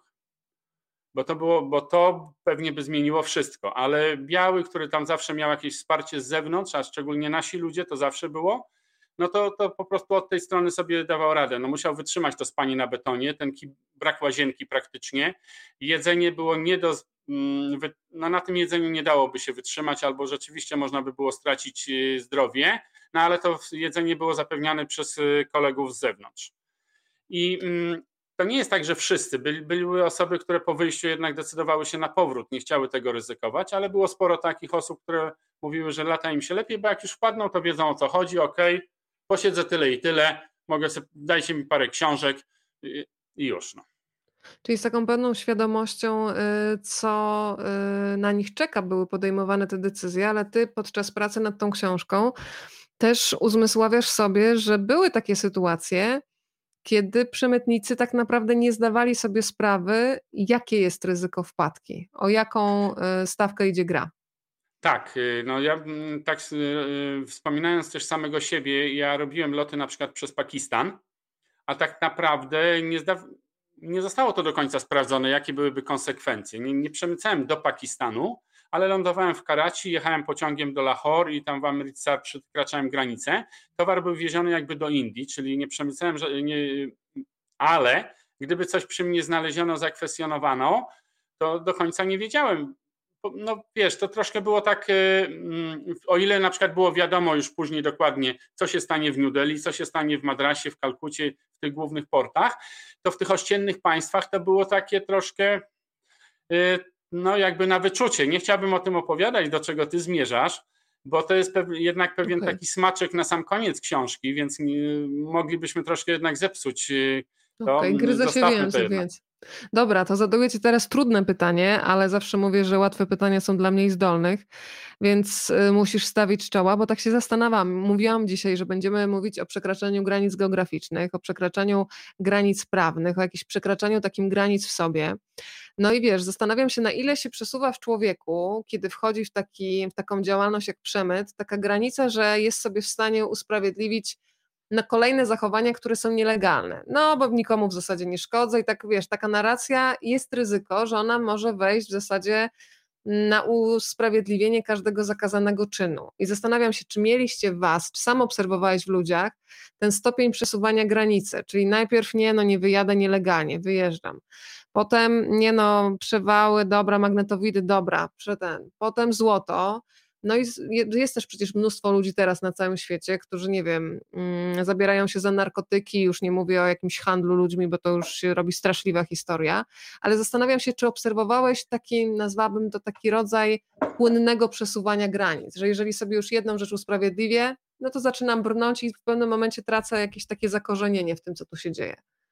Tak, oczywiście. Sam to odczuwałem jakby na sobie, tylko że dosyć e, wyraźnie to, to widziałem. Wiedziałem, gdzie, gdzie ja sobie stawiam tą granicę.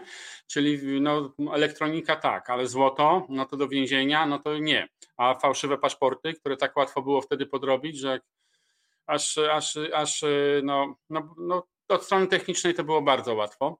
Y, I to są te kolejne granice, które człowiek y, przekracza. Skądinąd no, latanie na fałszywym paszporcie jest bardzo takie ekscytujące. To jest zupełnie co innego niż po prostu przemycenie czegoś. To Ty powiedziałeś, że to była taka reinkarnacja paszportowa, mówiły twoje bohaterki. No wiesz, na, na, na nagle, przykład były na, Greczynkami albo Francuskami. Nagle znikasz z radarów, tak? Czyli wiesz, mhm. a szczególnie dzisiaj to jest, y, mm, można by sobie, bo dzisiaj byłoby to pewnie trudne albo w ogóle niemożliwe przy tych systemach, jak się urwać spod takiej kontroli. Wszędzie podajesz, skanują ci twarz, palec y, na wszystkich przejściach granicznych, y, wszędzie mają twoje pesele, sprawdzają od razu wszystkie mandaty i tak dalej. Tyle o tobie wiedzą w każdym momencie, a tu nagle znikasz z tego, tak? Po prostu bierzesz mhm. jakiś inny dokument, przekraczasz granicę, stawia ci pieczątkę, i cię nie ma. Ty tam niby jesteś, a tu jesteś. Nie, to jest e, od takiej strony takiego przeżycia wewnętrznego to jest bardzo interesujące, e, aczkolwiek jest to łamanie prawa. I teraz mówisz o tych kolejnych e, granicach, no to po prostu no, trzeba mieć mocny charakter, powiedzmy sobie, i jednak ustawić te granice i wiedzieć, co się chce, jak daleko, bo pod słowem przemyt może się zmieścić wszystko i ten przemyt kryształów, no cóż to niby specjalnego. Jakieś tam garsonki w drugą stronę, no co z tego, że tysiąc, ale to przecież garsonki, no komu to szkodzi. Ja na przykład... Mm, spotkałem się, bo pisząc swoją książkę pod tym tytułem, pod którym ją napisałem, no spodziewałem się pewnego, pewnej krytyki od strony etycznej. No, no jesteśmy dorośli, wiedziałem, że tak będzie. Mogłem się łatwo ukryć za jakimś takim tytułem, nie wiem, Złota Trasa albo cokolwiek, ale dałem to od razu na pierwszej stronie. I krytyka, która spotkała mnie po przeczytaniu tytułu, bo też takie były, no to to mnie w ogóle nie interesowało, no bo jak ktoś ocenia książkę po, po tytule, no to, no to tam na pewno nie będę się tym y, denerwował, ale były też były krytyczne głosy osób, które przeczytały całą książkę w sensie mm, krytyki tej aktywności. Tylko mm, przynajmniej ten pierwszy etap, gdy myśmy przewozili elektronikę z Singapuru do Indii, no to niczym się nie różnił od przewożenia, nie wiem, tysiąca chust y, z Indii do PRL-u. Tak? No, mhm. no, od strony etycznej, prawnej to się niczym nie różni. Zresztą Polacy w, mm, w naszym kraju też były czasami konsekwencje. Znam jakieś z opowieści, historie, gdy ktoś za taki handel turystyczny ciuchami z Tajlandii akurat poszedł do więzienia, no bo y, zadeklarował, że to wszystko jest na prezenty, a Urząd Skarbowy uznał, że jednak inaczej. W związku z tym to, a mm, ja po prostu jako pierwsza osoba zacząłem to nazywać y, po imieniu, a nie jakoś ha, nie handel, tylko, nie tylko handel, po tylko przemyt. przemyt. Tak, I mm, w, w, tej mhm. aktywności no, trzeba sobie wyznaczyć granice w jakiś sposób. One się przesuwają, o tym mówimy, okej, okay, ale nadal je trzeba sobie jakoś tam wyznaczyć i dla mnie na pewno tą, tą granicą były narkotyki. Ja wiedziałem, że w to, jakikolwiek tam, że to nie jest, to tego nigdy nie przekroczę, bo no bo po prostu chciałem mieć kiedyś dzieci, dzisiaj je mam i na wyobrażenie, że ktoś kiedyś te moje dzieci wzięłyby jakieś narkotyki, no to a ja miałbym z tym do czynienia, no to nie. No. Można sobie to usprawiedliwiać, ktoś powie, że ale każdy sam odpowiada za siebie, no ale to nie było na pewno dla mnie. I moim zdaniem wiele osób miało te granice. Może na powiedzieć, że większość miało w różnym miejscu ustanowione. No to już jest, wiesz, to już y, nie ja będę te, te, to sądził w różnym miejscu, ale wiele osób miało, bo wydaje mi się, że chyba wszyscy mieliśmy dosyć mocne charaktery mimo wszystko. No. Wiesz co, dla mnie jest też ciekawy moment, kiedy pytasz swoje rozmówczynie o taki uzależniający poziom adrenaliny i jedna z nich no mówi pewnie. coś, co naprawdę jest niesamowite, że ona wręcz tęskni za takim momentem, kiedy się można wręcz spocić ze strachu, kiedy jesteś na takim momencie rozedrgania, że nie wiesz, czy się uda, czy nie uda. Opowiadałaś mi, pamiętam, rok temu o tym, że jedna z pań wróciła mm, do kraju i pracuje na przykład na Ojomie, bo tam jest ciągła sytuacja zagrożenia życia i ten poziom adrenaliny krąży, po prostu adrenalina krąży w żyłach. Jakie były takie mm, ciągi dalsze historii kobiet, które wracały do Polski? Popisujesz też taką bardzo, bardzo taki moment przejściowy, kiedy na przykład ktoś wracał na chwilę z Indii do Polski i to zderzenie z tamtym kolorowym światem, z takim marazmem i z szarzyzną, dobrze udało mi się wypowiedzieć, perelowską, no było czymś, co powodowało, że ci ludzie wracali na chwilę i od razu mieli motywację, żeby wrócić, bo już nie byli w stanie wytrzymać. Nawet mm, nie tylko chodziło o tą szarzyznę, bo dla odmiany mm, to było szare, ale czułeś się absolutnym milionerem, przywodząc kilka tysięcy dolarów. No, no tak. to, to jest szaleństwo po prostu. Y, mm, ale y, jeżeli by ktoś chciał w taki, wiesz, rozrzutny sposób korzystać z pieniędzy, no to, to mógł sobie pozwolić naprawdę na wszystko. Ale ludzie, ludzie smutni, tak jak y, tam y, y, koleżanka opisała, no jak stali na tych przystankach, jakby im ktoś pomordował coś. No, no po prostu tak, wiesz, no dzisiaj trudno się, jak się w Polsce do kogoś uśmiechniemy obcego, to on dziwnie reaguje, co się śmiejesz, ale, ale jeszcze niektórzy mogą to do zrozumieć. Do mnie się czasem zwykle. odśmiechują na szczęście, no ale nie no, wszyscy Coraz częściej, no. ale wtedy coraz nie było częściej, takiej opcji. Tak. Wtedy były smutne twarze, no mm, ludzie no od razu chciało się od tego uciec. Gdy miałaś w perspektywie Singapur, czyściutki, ludzie, którzy mm, mieli ty, poczucie, ty piszesz, one, dziewczyny piszą tak cudownie, że to była taka sterylna przestrzeń jak ze Star Treka, nie? że nagle się przenosisz tak. w zupełnie inną rzeczywistość.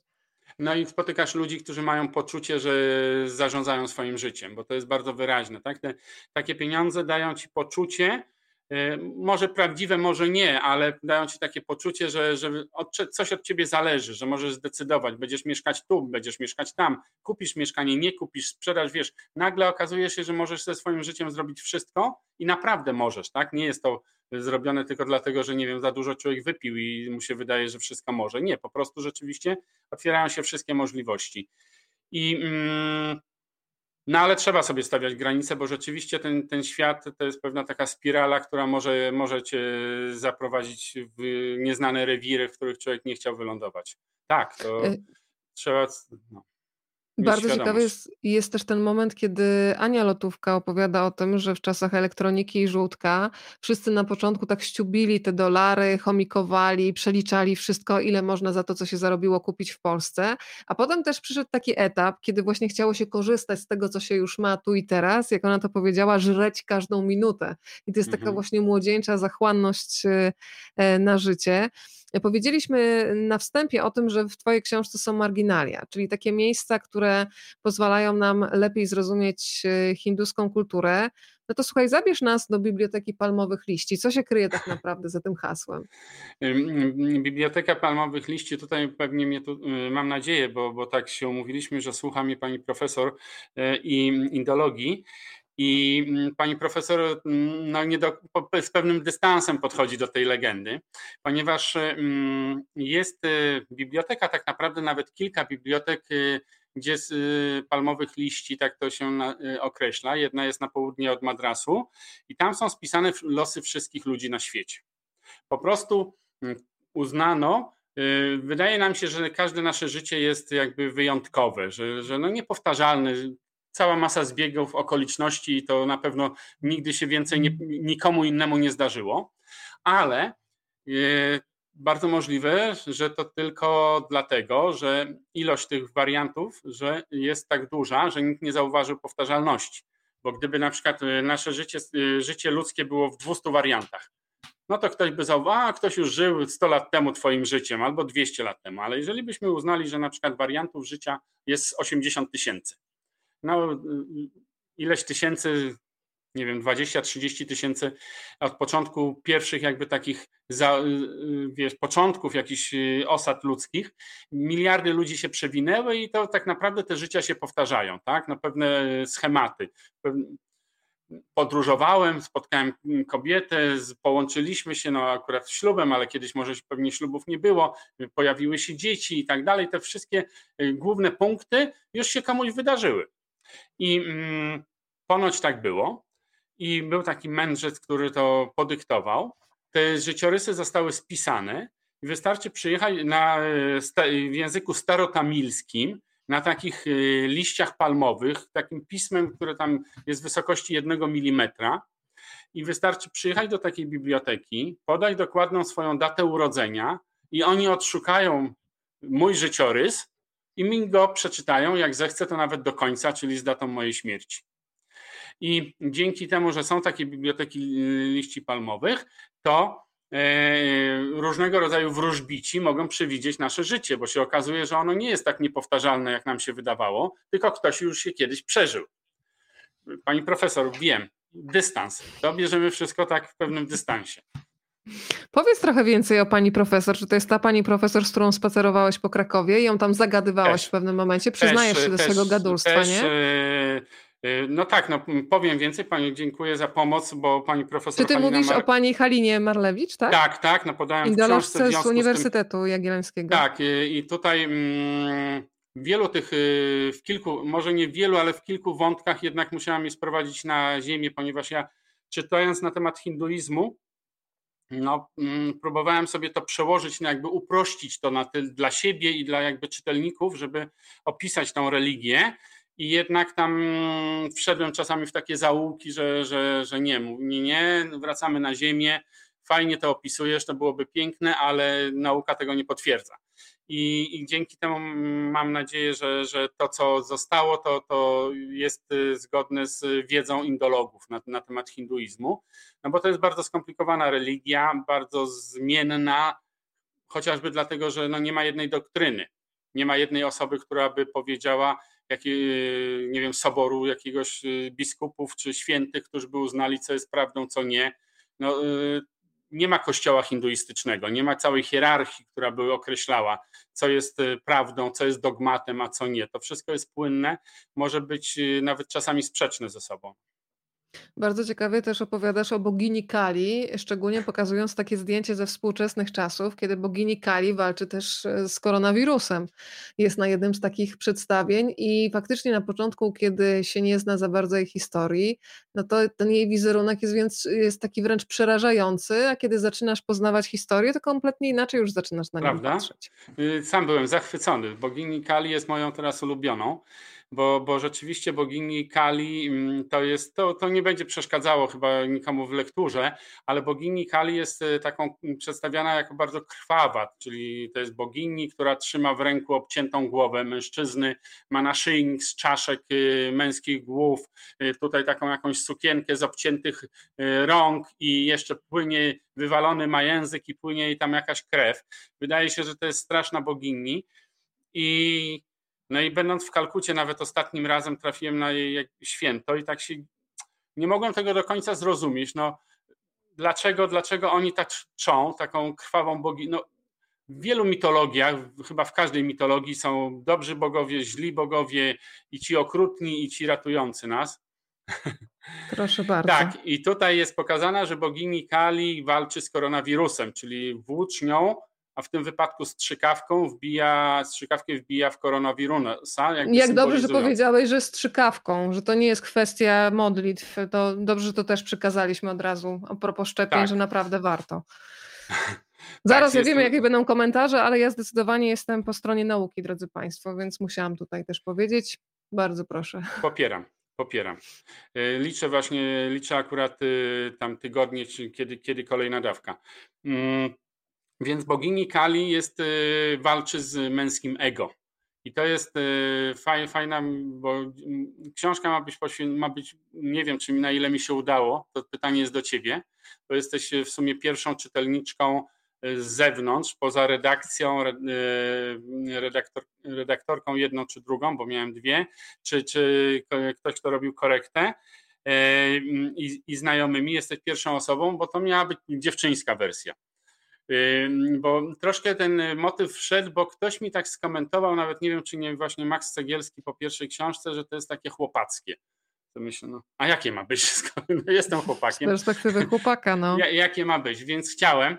Oczywiście no, jest to przeze mnie przepuszczone, więc no, no, mam pewnie inną wrażliwość, inny sposób opisywania, no, ale w wielu momentach staram się cytować wręcz wypowiedzi swoich y, rozmówczyń, przyjaciółek, które mi mówiły. To ty mi I powiedz rzecz najważniejszą.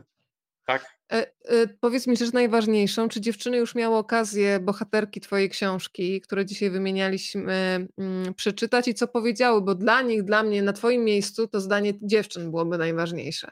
Bo dałaś im przestrzeń. Pytanie, jakie tak, powiedziałeś ich historię? Tak, zdecydowanie, bo, bo tak e, postąpiłem przy pierwszej książce w tej drugiej i, i jeżeli powstanie trzecia tak samo, czyli nic na siłę każda z osób, które tam chyba było pięć takich głównych dziewczyn plus y, chudy, każda z nich, z tych osób przeczytała tą książkę kilka miesięcy wcześniej, później były jeszcze drobne zmiany, ale zasadnicze historie czytały wcześniej. Gdyby któraś powiedziała weto, po prostu by, by tego nie było, bo to musi być też zgodne w jakiś sposób z nimi, bo mm, ta mm, bez względu na popularność, jaką zdobędzie książka, czy przeczytają 100 osób, czy 100 tysięcy, ta książka już widzę, tak pierwsza, jak i druga, zostanie w naszych domach. Zostanie w domach y, uczestników tych wydarzeń. Kiedyś będziemy mieli dorosłe wnuki, to im to pokażemy, albo nie, albo nie wiem, brat będzie miał dorosłe wnuki, cokolwiek. Te, te książki zostaną w naszych jakby domach. No i one powinny być takie, żeby Matahari, Ania Lotówka, Ewa Okulistka, na kolejne osoby chciały młodym y, osobom za kolejne 10 lat pokazać, to jest historia mojego życia. W związku z tym one wszystkie to czytały. Drodzy Państwo, to jest idealny moment, żeby zacząć zadawać pytania, więc jeżeli tylko macie w sobie ciekawość, to proszę tę ciekawość przelewać na klawiaturę. Tutaj będą mi się wyświetlać pytania, które będę przekazywać od razu Czarkowi. E, pora jest taka, że za chwilę zbliżymy się do godziny 22, więc Państwo się pewnie położą wygodnie do swoich łóżek. To ja bym chciała, żebyśmy jeszcze trochę Czarek, zanim się Państwo położą spać, pogadali o jednym z najstarszych mebli świata, który bardzo chciałbyś przewieźć tutaj do Warszawy. Powiedz o co chodzi, mm, bo faktycznie opowiadasz o tym meblu tak, że sama bym się chętnie położyła i po prostu popalała gdzieś w słońcu, trochę się kryjąc w cieniu. O co chodzi? No tak. Usłyszałem, gdzieś przeczytałem, że jest to najstarszy mebel świata i tak mm, zastanawiając się dłużej... Powiedz mi, jak to się wymawia? Ciarpaj czy jakoś... Czarpaj, czarpaj. Okay. Z, z, z, perskiego, bo to znaczy cztery stopy, bo tak naprawdę oznacza to rodzaj polowego łóżka. Mhm. Czyli mm, jeżeli ktoś się interesuje historią starożytną, no to zna Egipt, zna Grecję, mm, jakieś obrazki i tam najczęściej y, jak są wizerunki osób, życie, no to oni leżeli na jakichś matach, na jakichś podestach, y, y, bogaci, zamożni ludzie. I to było możliwe w rejonie Morza Śródziemnego, ale w przypadku subkontynentu Indii, tam są, y, jest kilka miesięcy bardzo deszczowych i w tych wszystkich chatkach, no w pałacach może nie, bo, bo były dobrze zbudowane, ale w różnych tam chatkach rolników to pewnie byłoby trudno leżeć na ziemi, gdy leją monsumowe deszcze. W związku z tym wymyślono łóżko po prostu, czyli na czterech takich y, stopach, na, na, na. Y, jakaś y, rama, rama drewniana i plecionka ze sznurków. Kiedyś pewnie jutowych, dzisiaj to już różnie. No i tak na takiej plecionce. Te łóżka są popularne cały czas, są popularne w różnych miejscach. Na wsiach to, to na zewnątrz, w środku. Nawet jeden z polityków chyba partii kongresowej teraz zrobił zjazd swojej partii i wszyscy przyjechali z tymi łóżkami, bo one są bardzo lekkie, no bo po prostu jest to rama drewniana plus trochę sznurka, czyli można je podnieść, przenieść y, i tak dalej. I mm, jako symbol Indii zrobili sobie zjazd partyjny, że każdy z delegatów przyjechał z łóżkiem i tam na zewnątrz każdy mógł na tym siedzieć. No wiesz, ja... naszemu ministrowi ostatnio podczas takiego spotkania online spodnie spadły tutaj gdzieś z oparcia, to w zasadzie już tak coraz bliżej jesteśmy tego łóżka w polityce. Ale ja na tym łóżku nigdy nie leżałem, kurczę, ponieważ no, krępowałem się, no jak tak mam poleżeć. O, yy, siostra yy, Matahari, wymieniona Małgosia, mówi, że raz na tym łóżku spała, bo przyjechała do tego naszego słynnego Wiszala, chyba o czwartej nad ranem i no i, i, wszyscy już spali w pokojach, a ona nie znała rozkładu, nie wiedziała, kto gdzie śpi i trochę jej głupio było stukać po nocy, budzić kolegów, czy, czy, a nie było żadnego wolnego pokoja, pokoju. I nasz e, kochany Pilaj, recepcjonista, powiedział: No to połóż się tutaj, Małgosiu, na moim łóżku, a ja już mi się już nie chcę spać, ja sobie posiedzę. No i on właśnie miał takie czarpaj pod schodami gdzieś tam w rogu, i ona na tym łóżku poleżała do rana. Pewnie zdrzemnęła się a ja nie. I tak sobie myślę, że bym bardzo chciał i mm, no po prostu łóżko polowe, no mm, i ja je sobie przywiozę, ja dam radę, no. Gdzieś tam je na wsi kupię, rozłożę, bo to i, i złożę je z powrotem u siebie na ogródku. No. Słuchaj, muszę pokazać jeszcze oczywiście w tej historii dziewczyny, to zdjęcie pojawia się też w książce i zwróciłam teraz uwagę też na tą bransoletkę taką z takim lapis lazuli chyba taki kamień, tak mi się wydaje, tak. turkusowy, e, ale dzięki tobie się dowiedziałam o czymś, co może się przydać wszystkim, którzy jeżdżą do takich odległych miejsc na świecie, szczególnie kiedy lubią takie bazarki na przykład z biżuterią. Po co warto mieć w kieszonce magnesik czarek? Dlatego, że yy Czasami kupujemy takie, takie wschodnie elementy również w Polsce, jakieś, bo po prostu lubimy. To są ciekawe wzory, tajemnicze, niosą za sobą jakąś taką tajemnicę wschodu i możemy to kupić też w Warszawie czy w Kielcach. I mimo, że Przepraszam. Tutaj, Miło ci się zrobiło, co? I mi się pojawiło, nie mogę, ale ja się, ja, ja się powstrzymam od czytania tych komentarzy, ale mm, mm i mm, nie ma na świecie tylu rzemieślników, żeby wyprodukowali taką ilość y, tybetańskiej biżuterii, ile jest, bo ona jest sprzedawana w Kielcach, ale również gdzieś pewnie w Ameryce Południowej, na pewno w całych Stanach Zjednoczonych, w Europie Zachodniej i nie ma takiej ilości. To są różnego rodzaju podróbki, masowa produkcja i najczęściej mm, nie ma tam dużo srebra. Nie wiem dlaczego, bo srebro nie jest dzisiaj tak bardzo drogie. I mm, no i, i warto to magnesikiem y, sprawdzić, bo po prostu jeżeli, no, srebro nie powinno przyciągać magnesem. To przedstaw jeszcze dziewczyny widoczne na zdjęciu. No tutaj to jest, y, y, z lewej strony jest Ewa Okulistka, a z prawej Ela, która nie jest wymieniona w mojej książce i no i to jest hotel Wiszal, tak? Ja miałem pewien problem, jedna z imprez, która wyniosła się na, to, na ten korytarzyk, bo to w pokoiku pewnie było 15 osób, w związku z tym nie, nie wszyscy się zmieścili, więc wtedy wychodziliśmy na ten korytarzyk. I tu jest ta opisana ta, ta taka studnia, patio. Ja miałem kłopot z opisaniem, jak to opisać, bo to nie do końca takie patio, nie takie wysokie lobby, no ale jakiś, czyli za tym murkiem, tu widzicie pantofelki urocze, nie wiem kto to był, ale to mnie się te pantofelki bardzo podobają.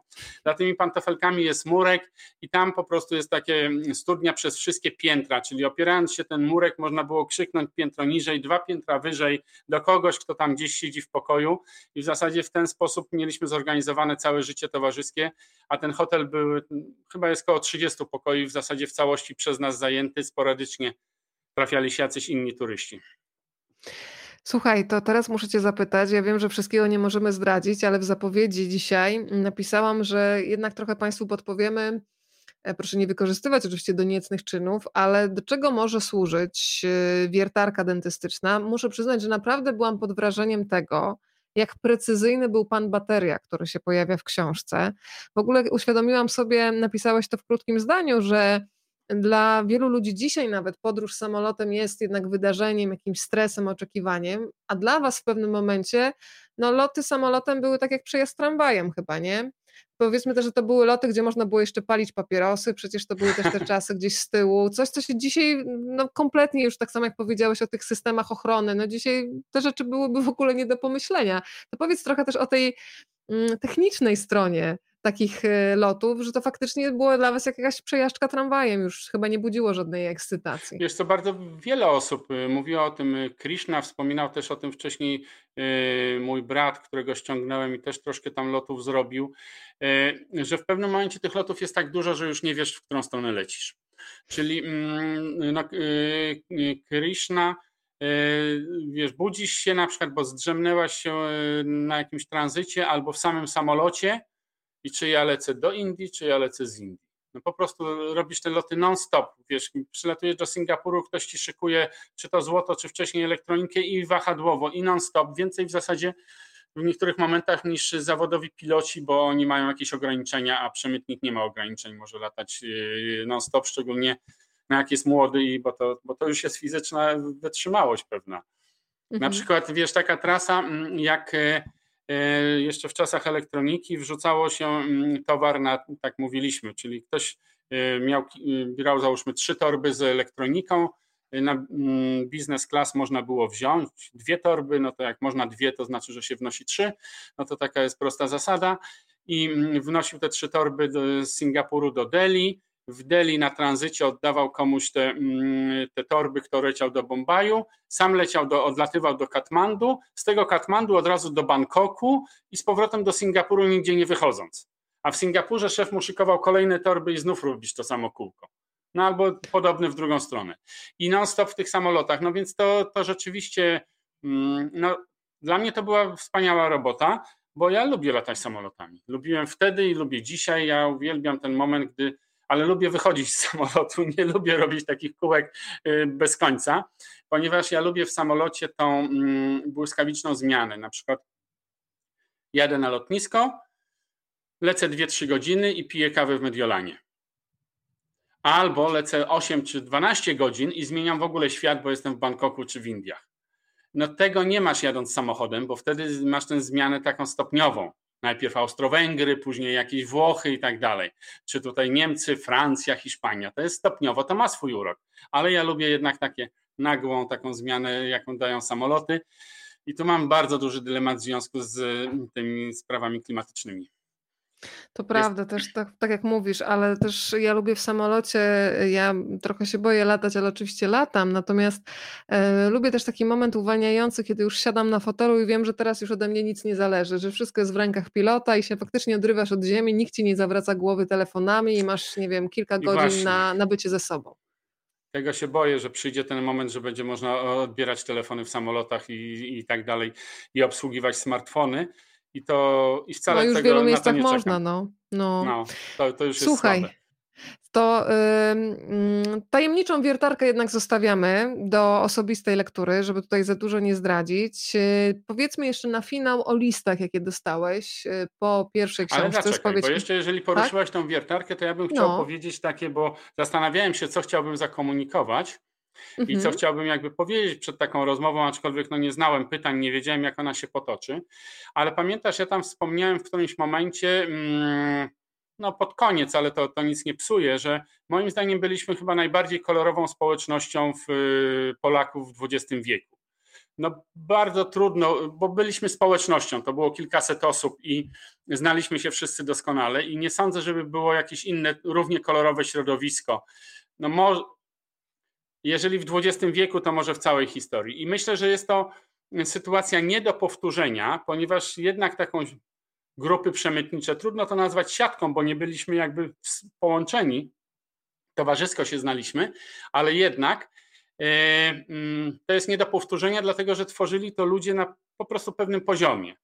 E, czyli no właśnie jak wymieniłaś, lekarzy było, nie był tylko jeden lekarz kardiolog, był laryngolog, okulistka i, i tak dalej.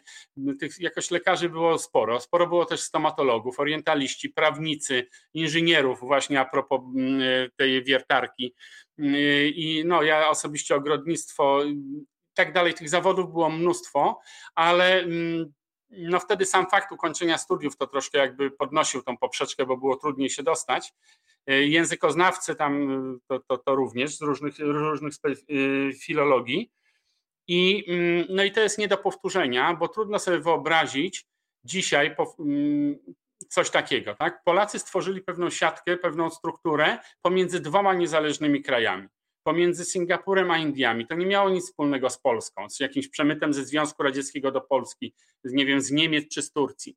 Tylko po prostu niezależnie mm, specyficzni Polacy, którzy poprzez to, że jeszcze to była taka kilka lat po pierwszej Solidarności, to my mieliśmy też taki trochę w sobie gen jakiejś działalności podziemnej, bo nawet jeżeli tylko kilku z nas było wcześniej zaangażowanych w jakąś tam dystrybucję e, nielegalnej bibuły, czy, czy uczestniczyło w manifestacjach, to jednak był taki jakiś duch, taki klimat pewnego oporu i takiej mm, samoorganizacji i wspierania się. I nawet dzisiaj, jeżeli by się, nie wiem, z jakichś powodów życiowych jakiś lekarz czy jakiś prawnik zdecydował na jakąś taką aktywność, to będą pojedyncze przypadki. To nie będzie już tego typu struktura. Więc jest, było to coś wyjątkowego, niepowtarzalnego. I to był powód, dla którego napisałem pierwszą książkę. No i napisałem teraz drugą książkę, bo, bo to taki był moment historii, że coś takiego się zdarzyło. No. Wiesz, co jest smutne, o czym teraz pomyślałam, że zarobki dzisiaj też lekarzy czy ratowników medycznych też są takie, że, że po prostu można zapłakać, prawda? E, I, i, I ta sytuacja, która jest, no jest bardzo też e, dobijająca, to co się zaczyna dziać u nas, no ale oczywiście ja tutaj nie będę, wiesz, brnęła w to, że to usprawiedliwia przemyt na przykład, więc tutaj y, postawię jednak kropkę, ale chciałabym... Granicę powie... swoją. Postawię, tak, to jest moja granica. Natomiast y, chciałam cię zapytać jeszcze o ten odzew, czy on był spodziewany, czy nie po pierwszej książce, czyli spowiedź y, Hanna Solo, bo dostałeś listy od dzieci Twoich bohaterów. Co w tych listach było? Oczywiście bez szczegółów, bo Państwo je przeczytają w książce, ale czy w ogóle się spodziewałeś takiego odzewu? To, to było największe zaskoczenie. Ja po pierwszej książce też się zastanawiałem, jak zareagują moi znajomi, przyjaciele z dawnych lat, bo te kontakty nasze się urwały po prostu. My wróciliśmy w czasach, gdy nie było mediów społecznościowych, nie było telefonów nawet w domach, więc ktoś był z Nowego Sącza, ktoś był ze Szczecina, inny tam z Olsztyna. I nawet jak się wcześniej przyjaźniliśmy, to z czasem, e, z biegiem lat każdy zajął się swoim życiem. Te kontakty się urwały. Dzięki mojej książce one jakby odnowiły się. Mamy jakby, znaczy, no, mamy swoje numery telefonów, czasem się spotykamy. No ja miałem te spotkania w związku z pisaniem książki, ale przy innych okazjach też. I nie byłem pewien, i najbardziej mnie tak ubawiło zdanie moich e, kolegów. Tutaj teraz też mają czasem pretensje, bo ja jednak staram się chować za pewnymi pseudonimami. Jeden z dziennikarzy nawet dzisiaj przysłał mi takie pytanie po przeczytaniu pierwszej książki, to już czytałaś obie, czy to, y, co ja napisałem, to rzeczywiście wszystko jest reportażem, czy to wszystko było prawdą, bo to jest tak niesamowite, że to jest niemożliwe. Po pierwsze, no to książce. się zdziwi czytając drugą. Tak, to jest pięć razy mocniej. I mm, ja y, pytałem się kogoś, czy chce występować pod swoim pseudonimem. Na przykład Peter Cheater nie ma żadnych y, kłopotów, Doro też nie ma, ale ktoś inny powiedział, że nie. W związku z tym zmieniłem mu pseudonim po prostu. To dla czytelnika nie ma żadnego znaczenia. Tak. A zrobiliśmy sobie takie spotkanie, tam parę osób e, rok temu po tej mojej książce i tak już jakieś parę, parę drinków poszło i tam kolega mówi, no Czarek weź już przestań, zmieniasz te ksywki, ja nie mogę się połapać kto jest kto, zacznij mówić po imieniu i nie, przestań, znaczy po, nie po imieniu, tylko naszymi mhm. prawdziwymi ksywkami i przestań się tam jakoś tam bawić w jakieś takie pierepałki, bo tylko komplikujesz sytuację.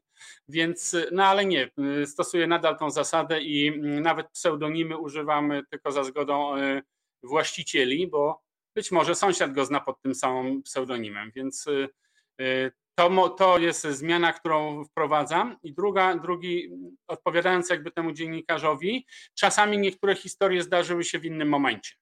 Czyli ja tu robię pewną chronologię zdarzeń, ale czasami to nie było tak jedno po drugim. Na przykład dana przygoda była pół roku później albo wcześniej, ale była.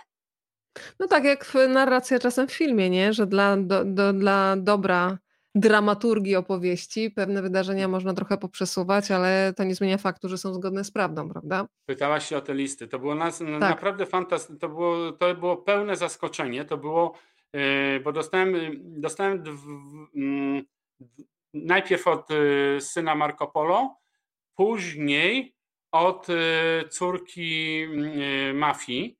I to były zupełnie takie spontaniczne. Po prostu napisali do mnie w ten sposób. Myślę, no kurczę, no dorośli ludzie, no mający 30 lat, nawet więcej, już mający swoje rodziny. Ja też mam dzieci w tym wieku.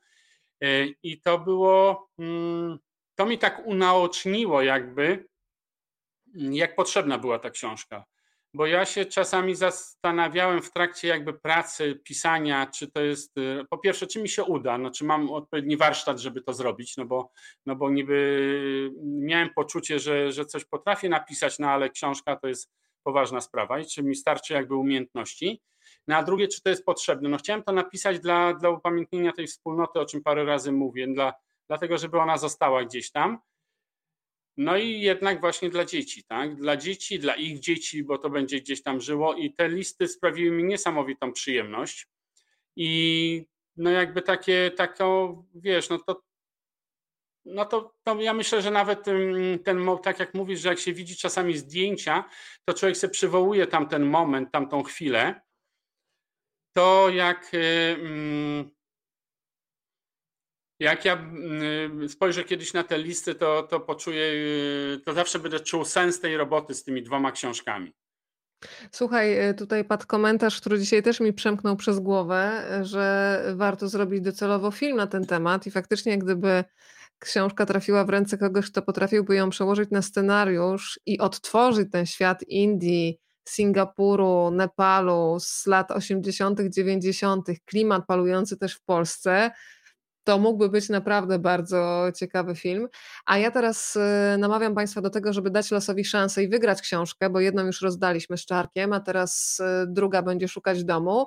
Już Państwu mówię, jak to zrobić. Tym razem sobie uruchomimy maszynę losującą i proszę tak, y, wpisać hashtag rozmawiam, bo lubię i dać losowi szansę. Tu Państwo mają napisane, rozmawiam, bo lubię bez polskich znaków i wśród tych osób, które mm, taki hashtag w komentarzu zostawią, za chwilę rozlosujemy książkę Cezarego, a my zanim się rozstaniemy, to powiedz mi jeszcze Czarek, kiedy zamierzasz wrócić do Indii? Bo piszesz o czymś takim jak e, nieuleczalna choroba, kiedy to Indie wzywają. Ja w ogóle mam wrażenie, że każdy z nas ma gdzieś fabrycznie wbudowany taki guzik, który ja nazywam szwendaczem.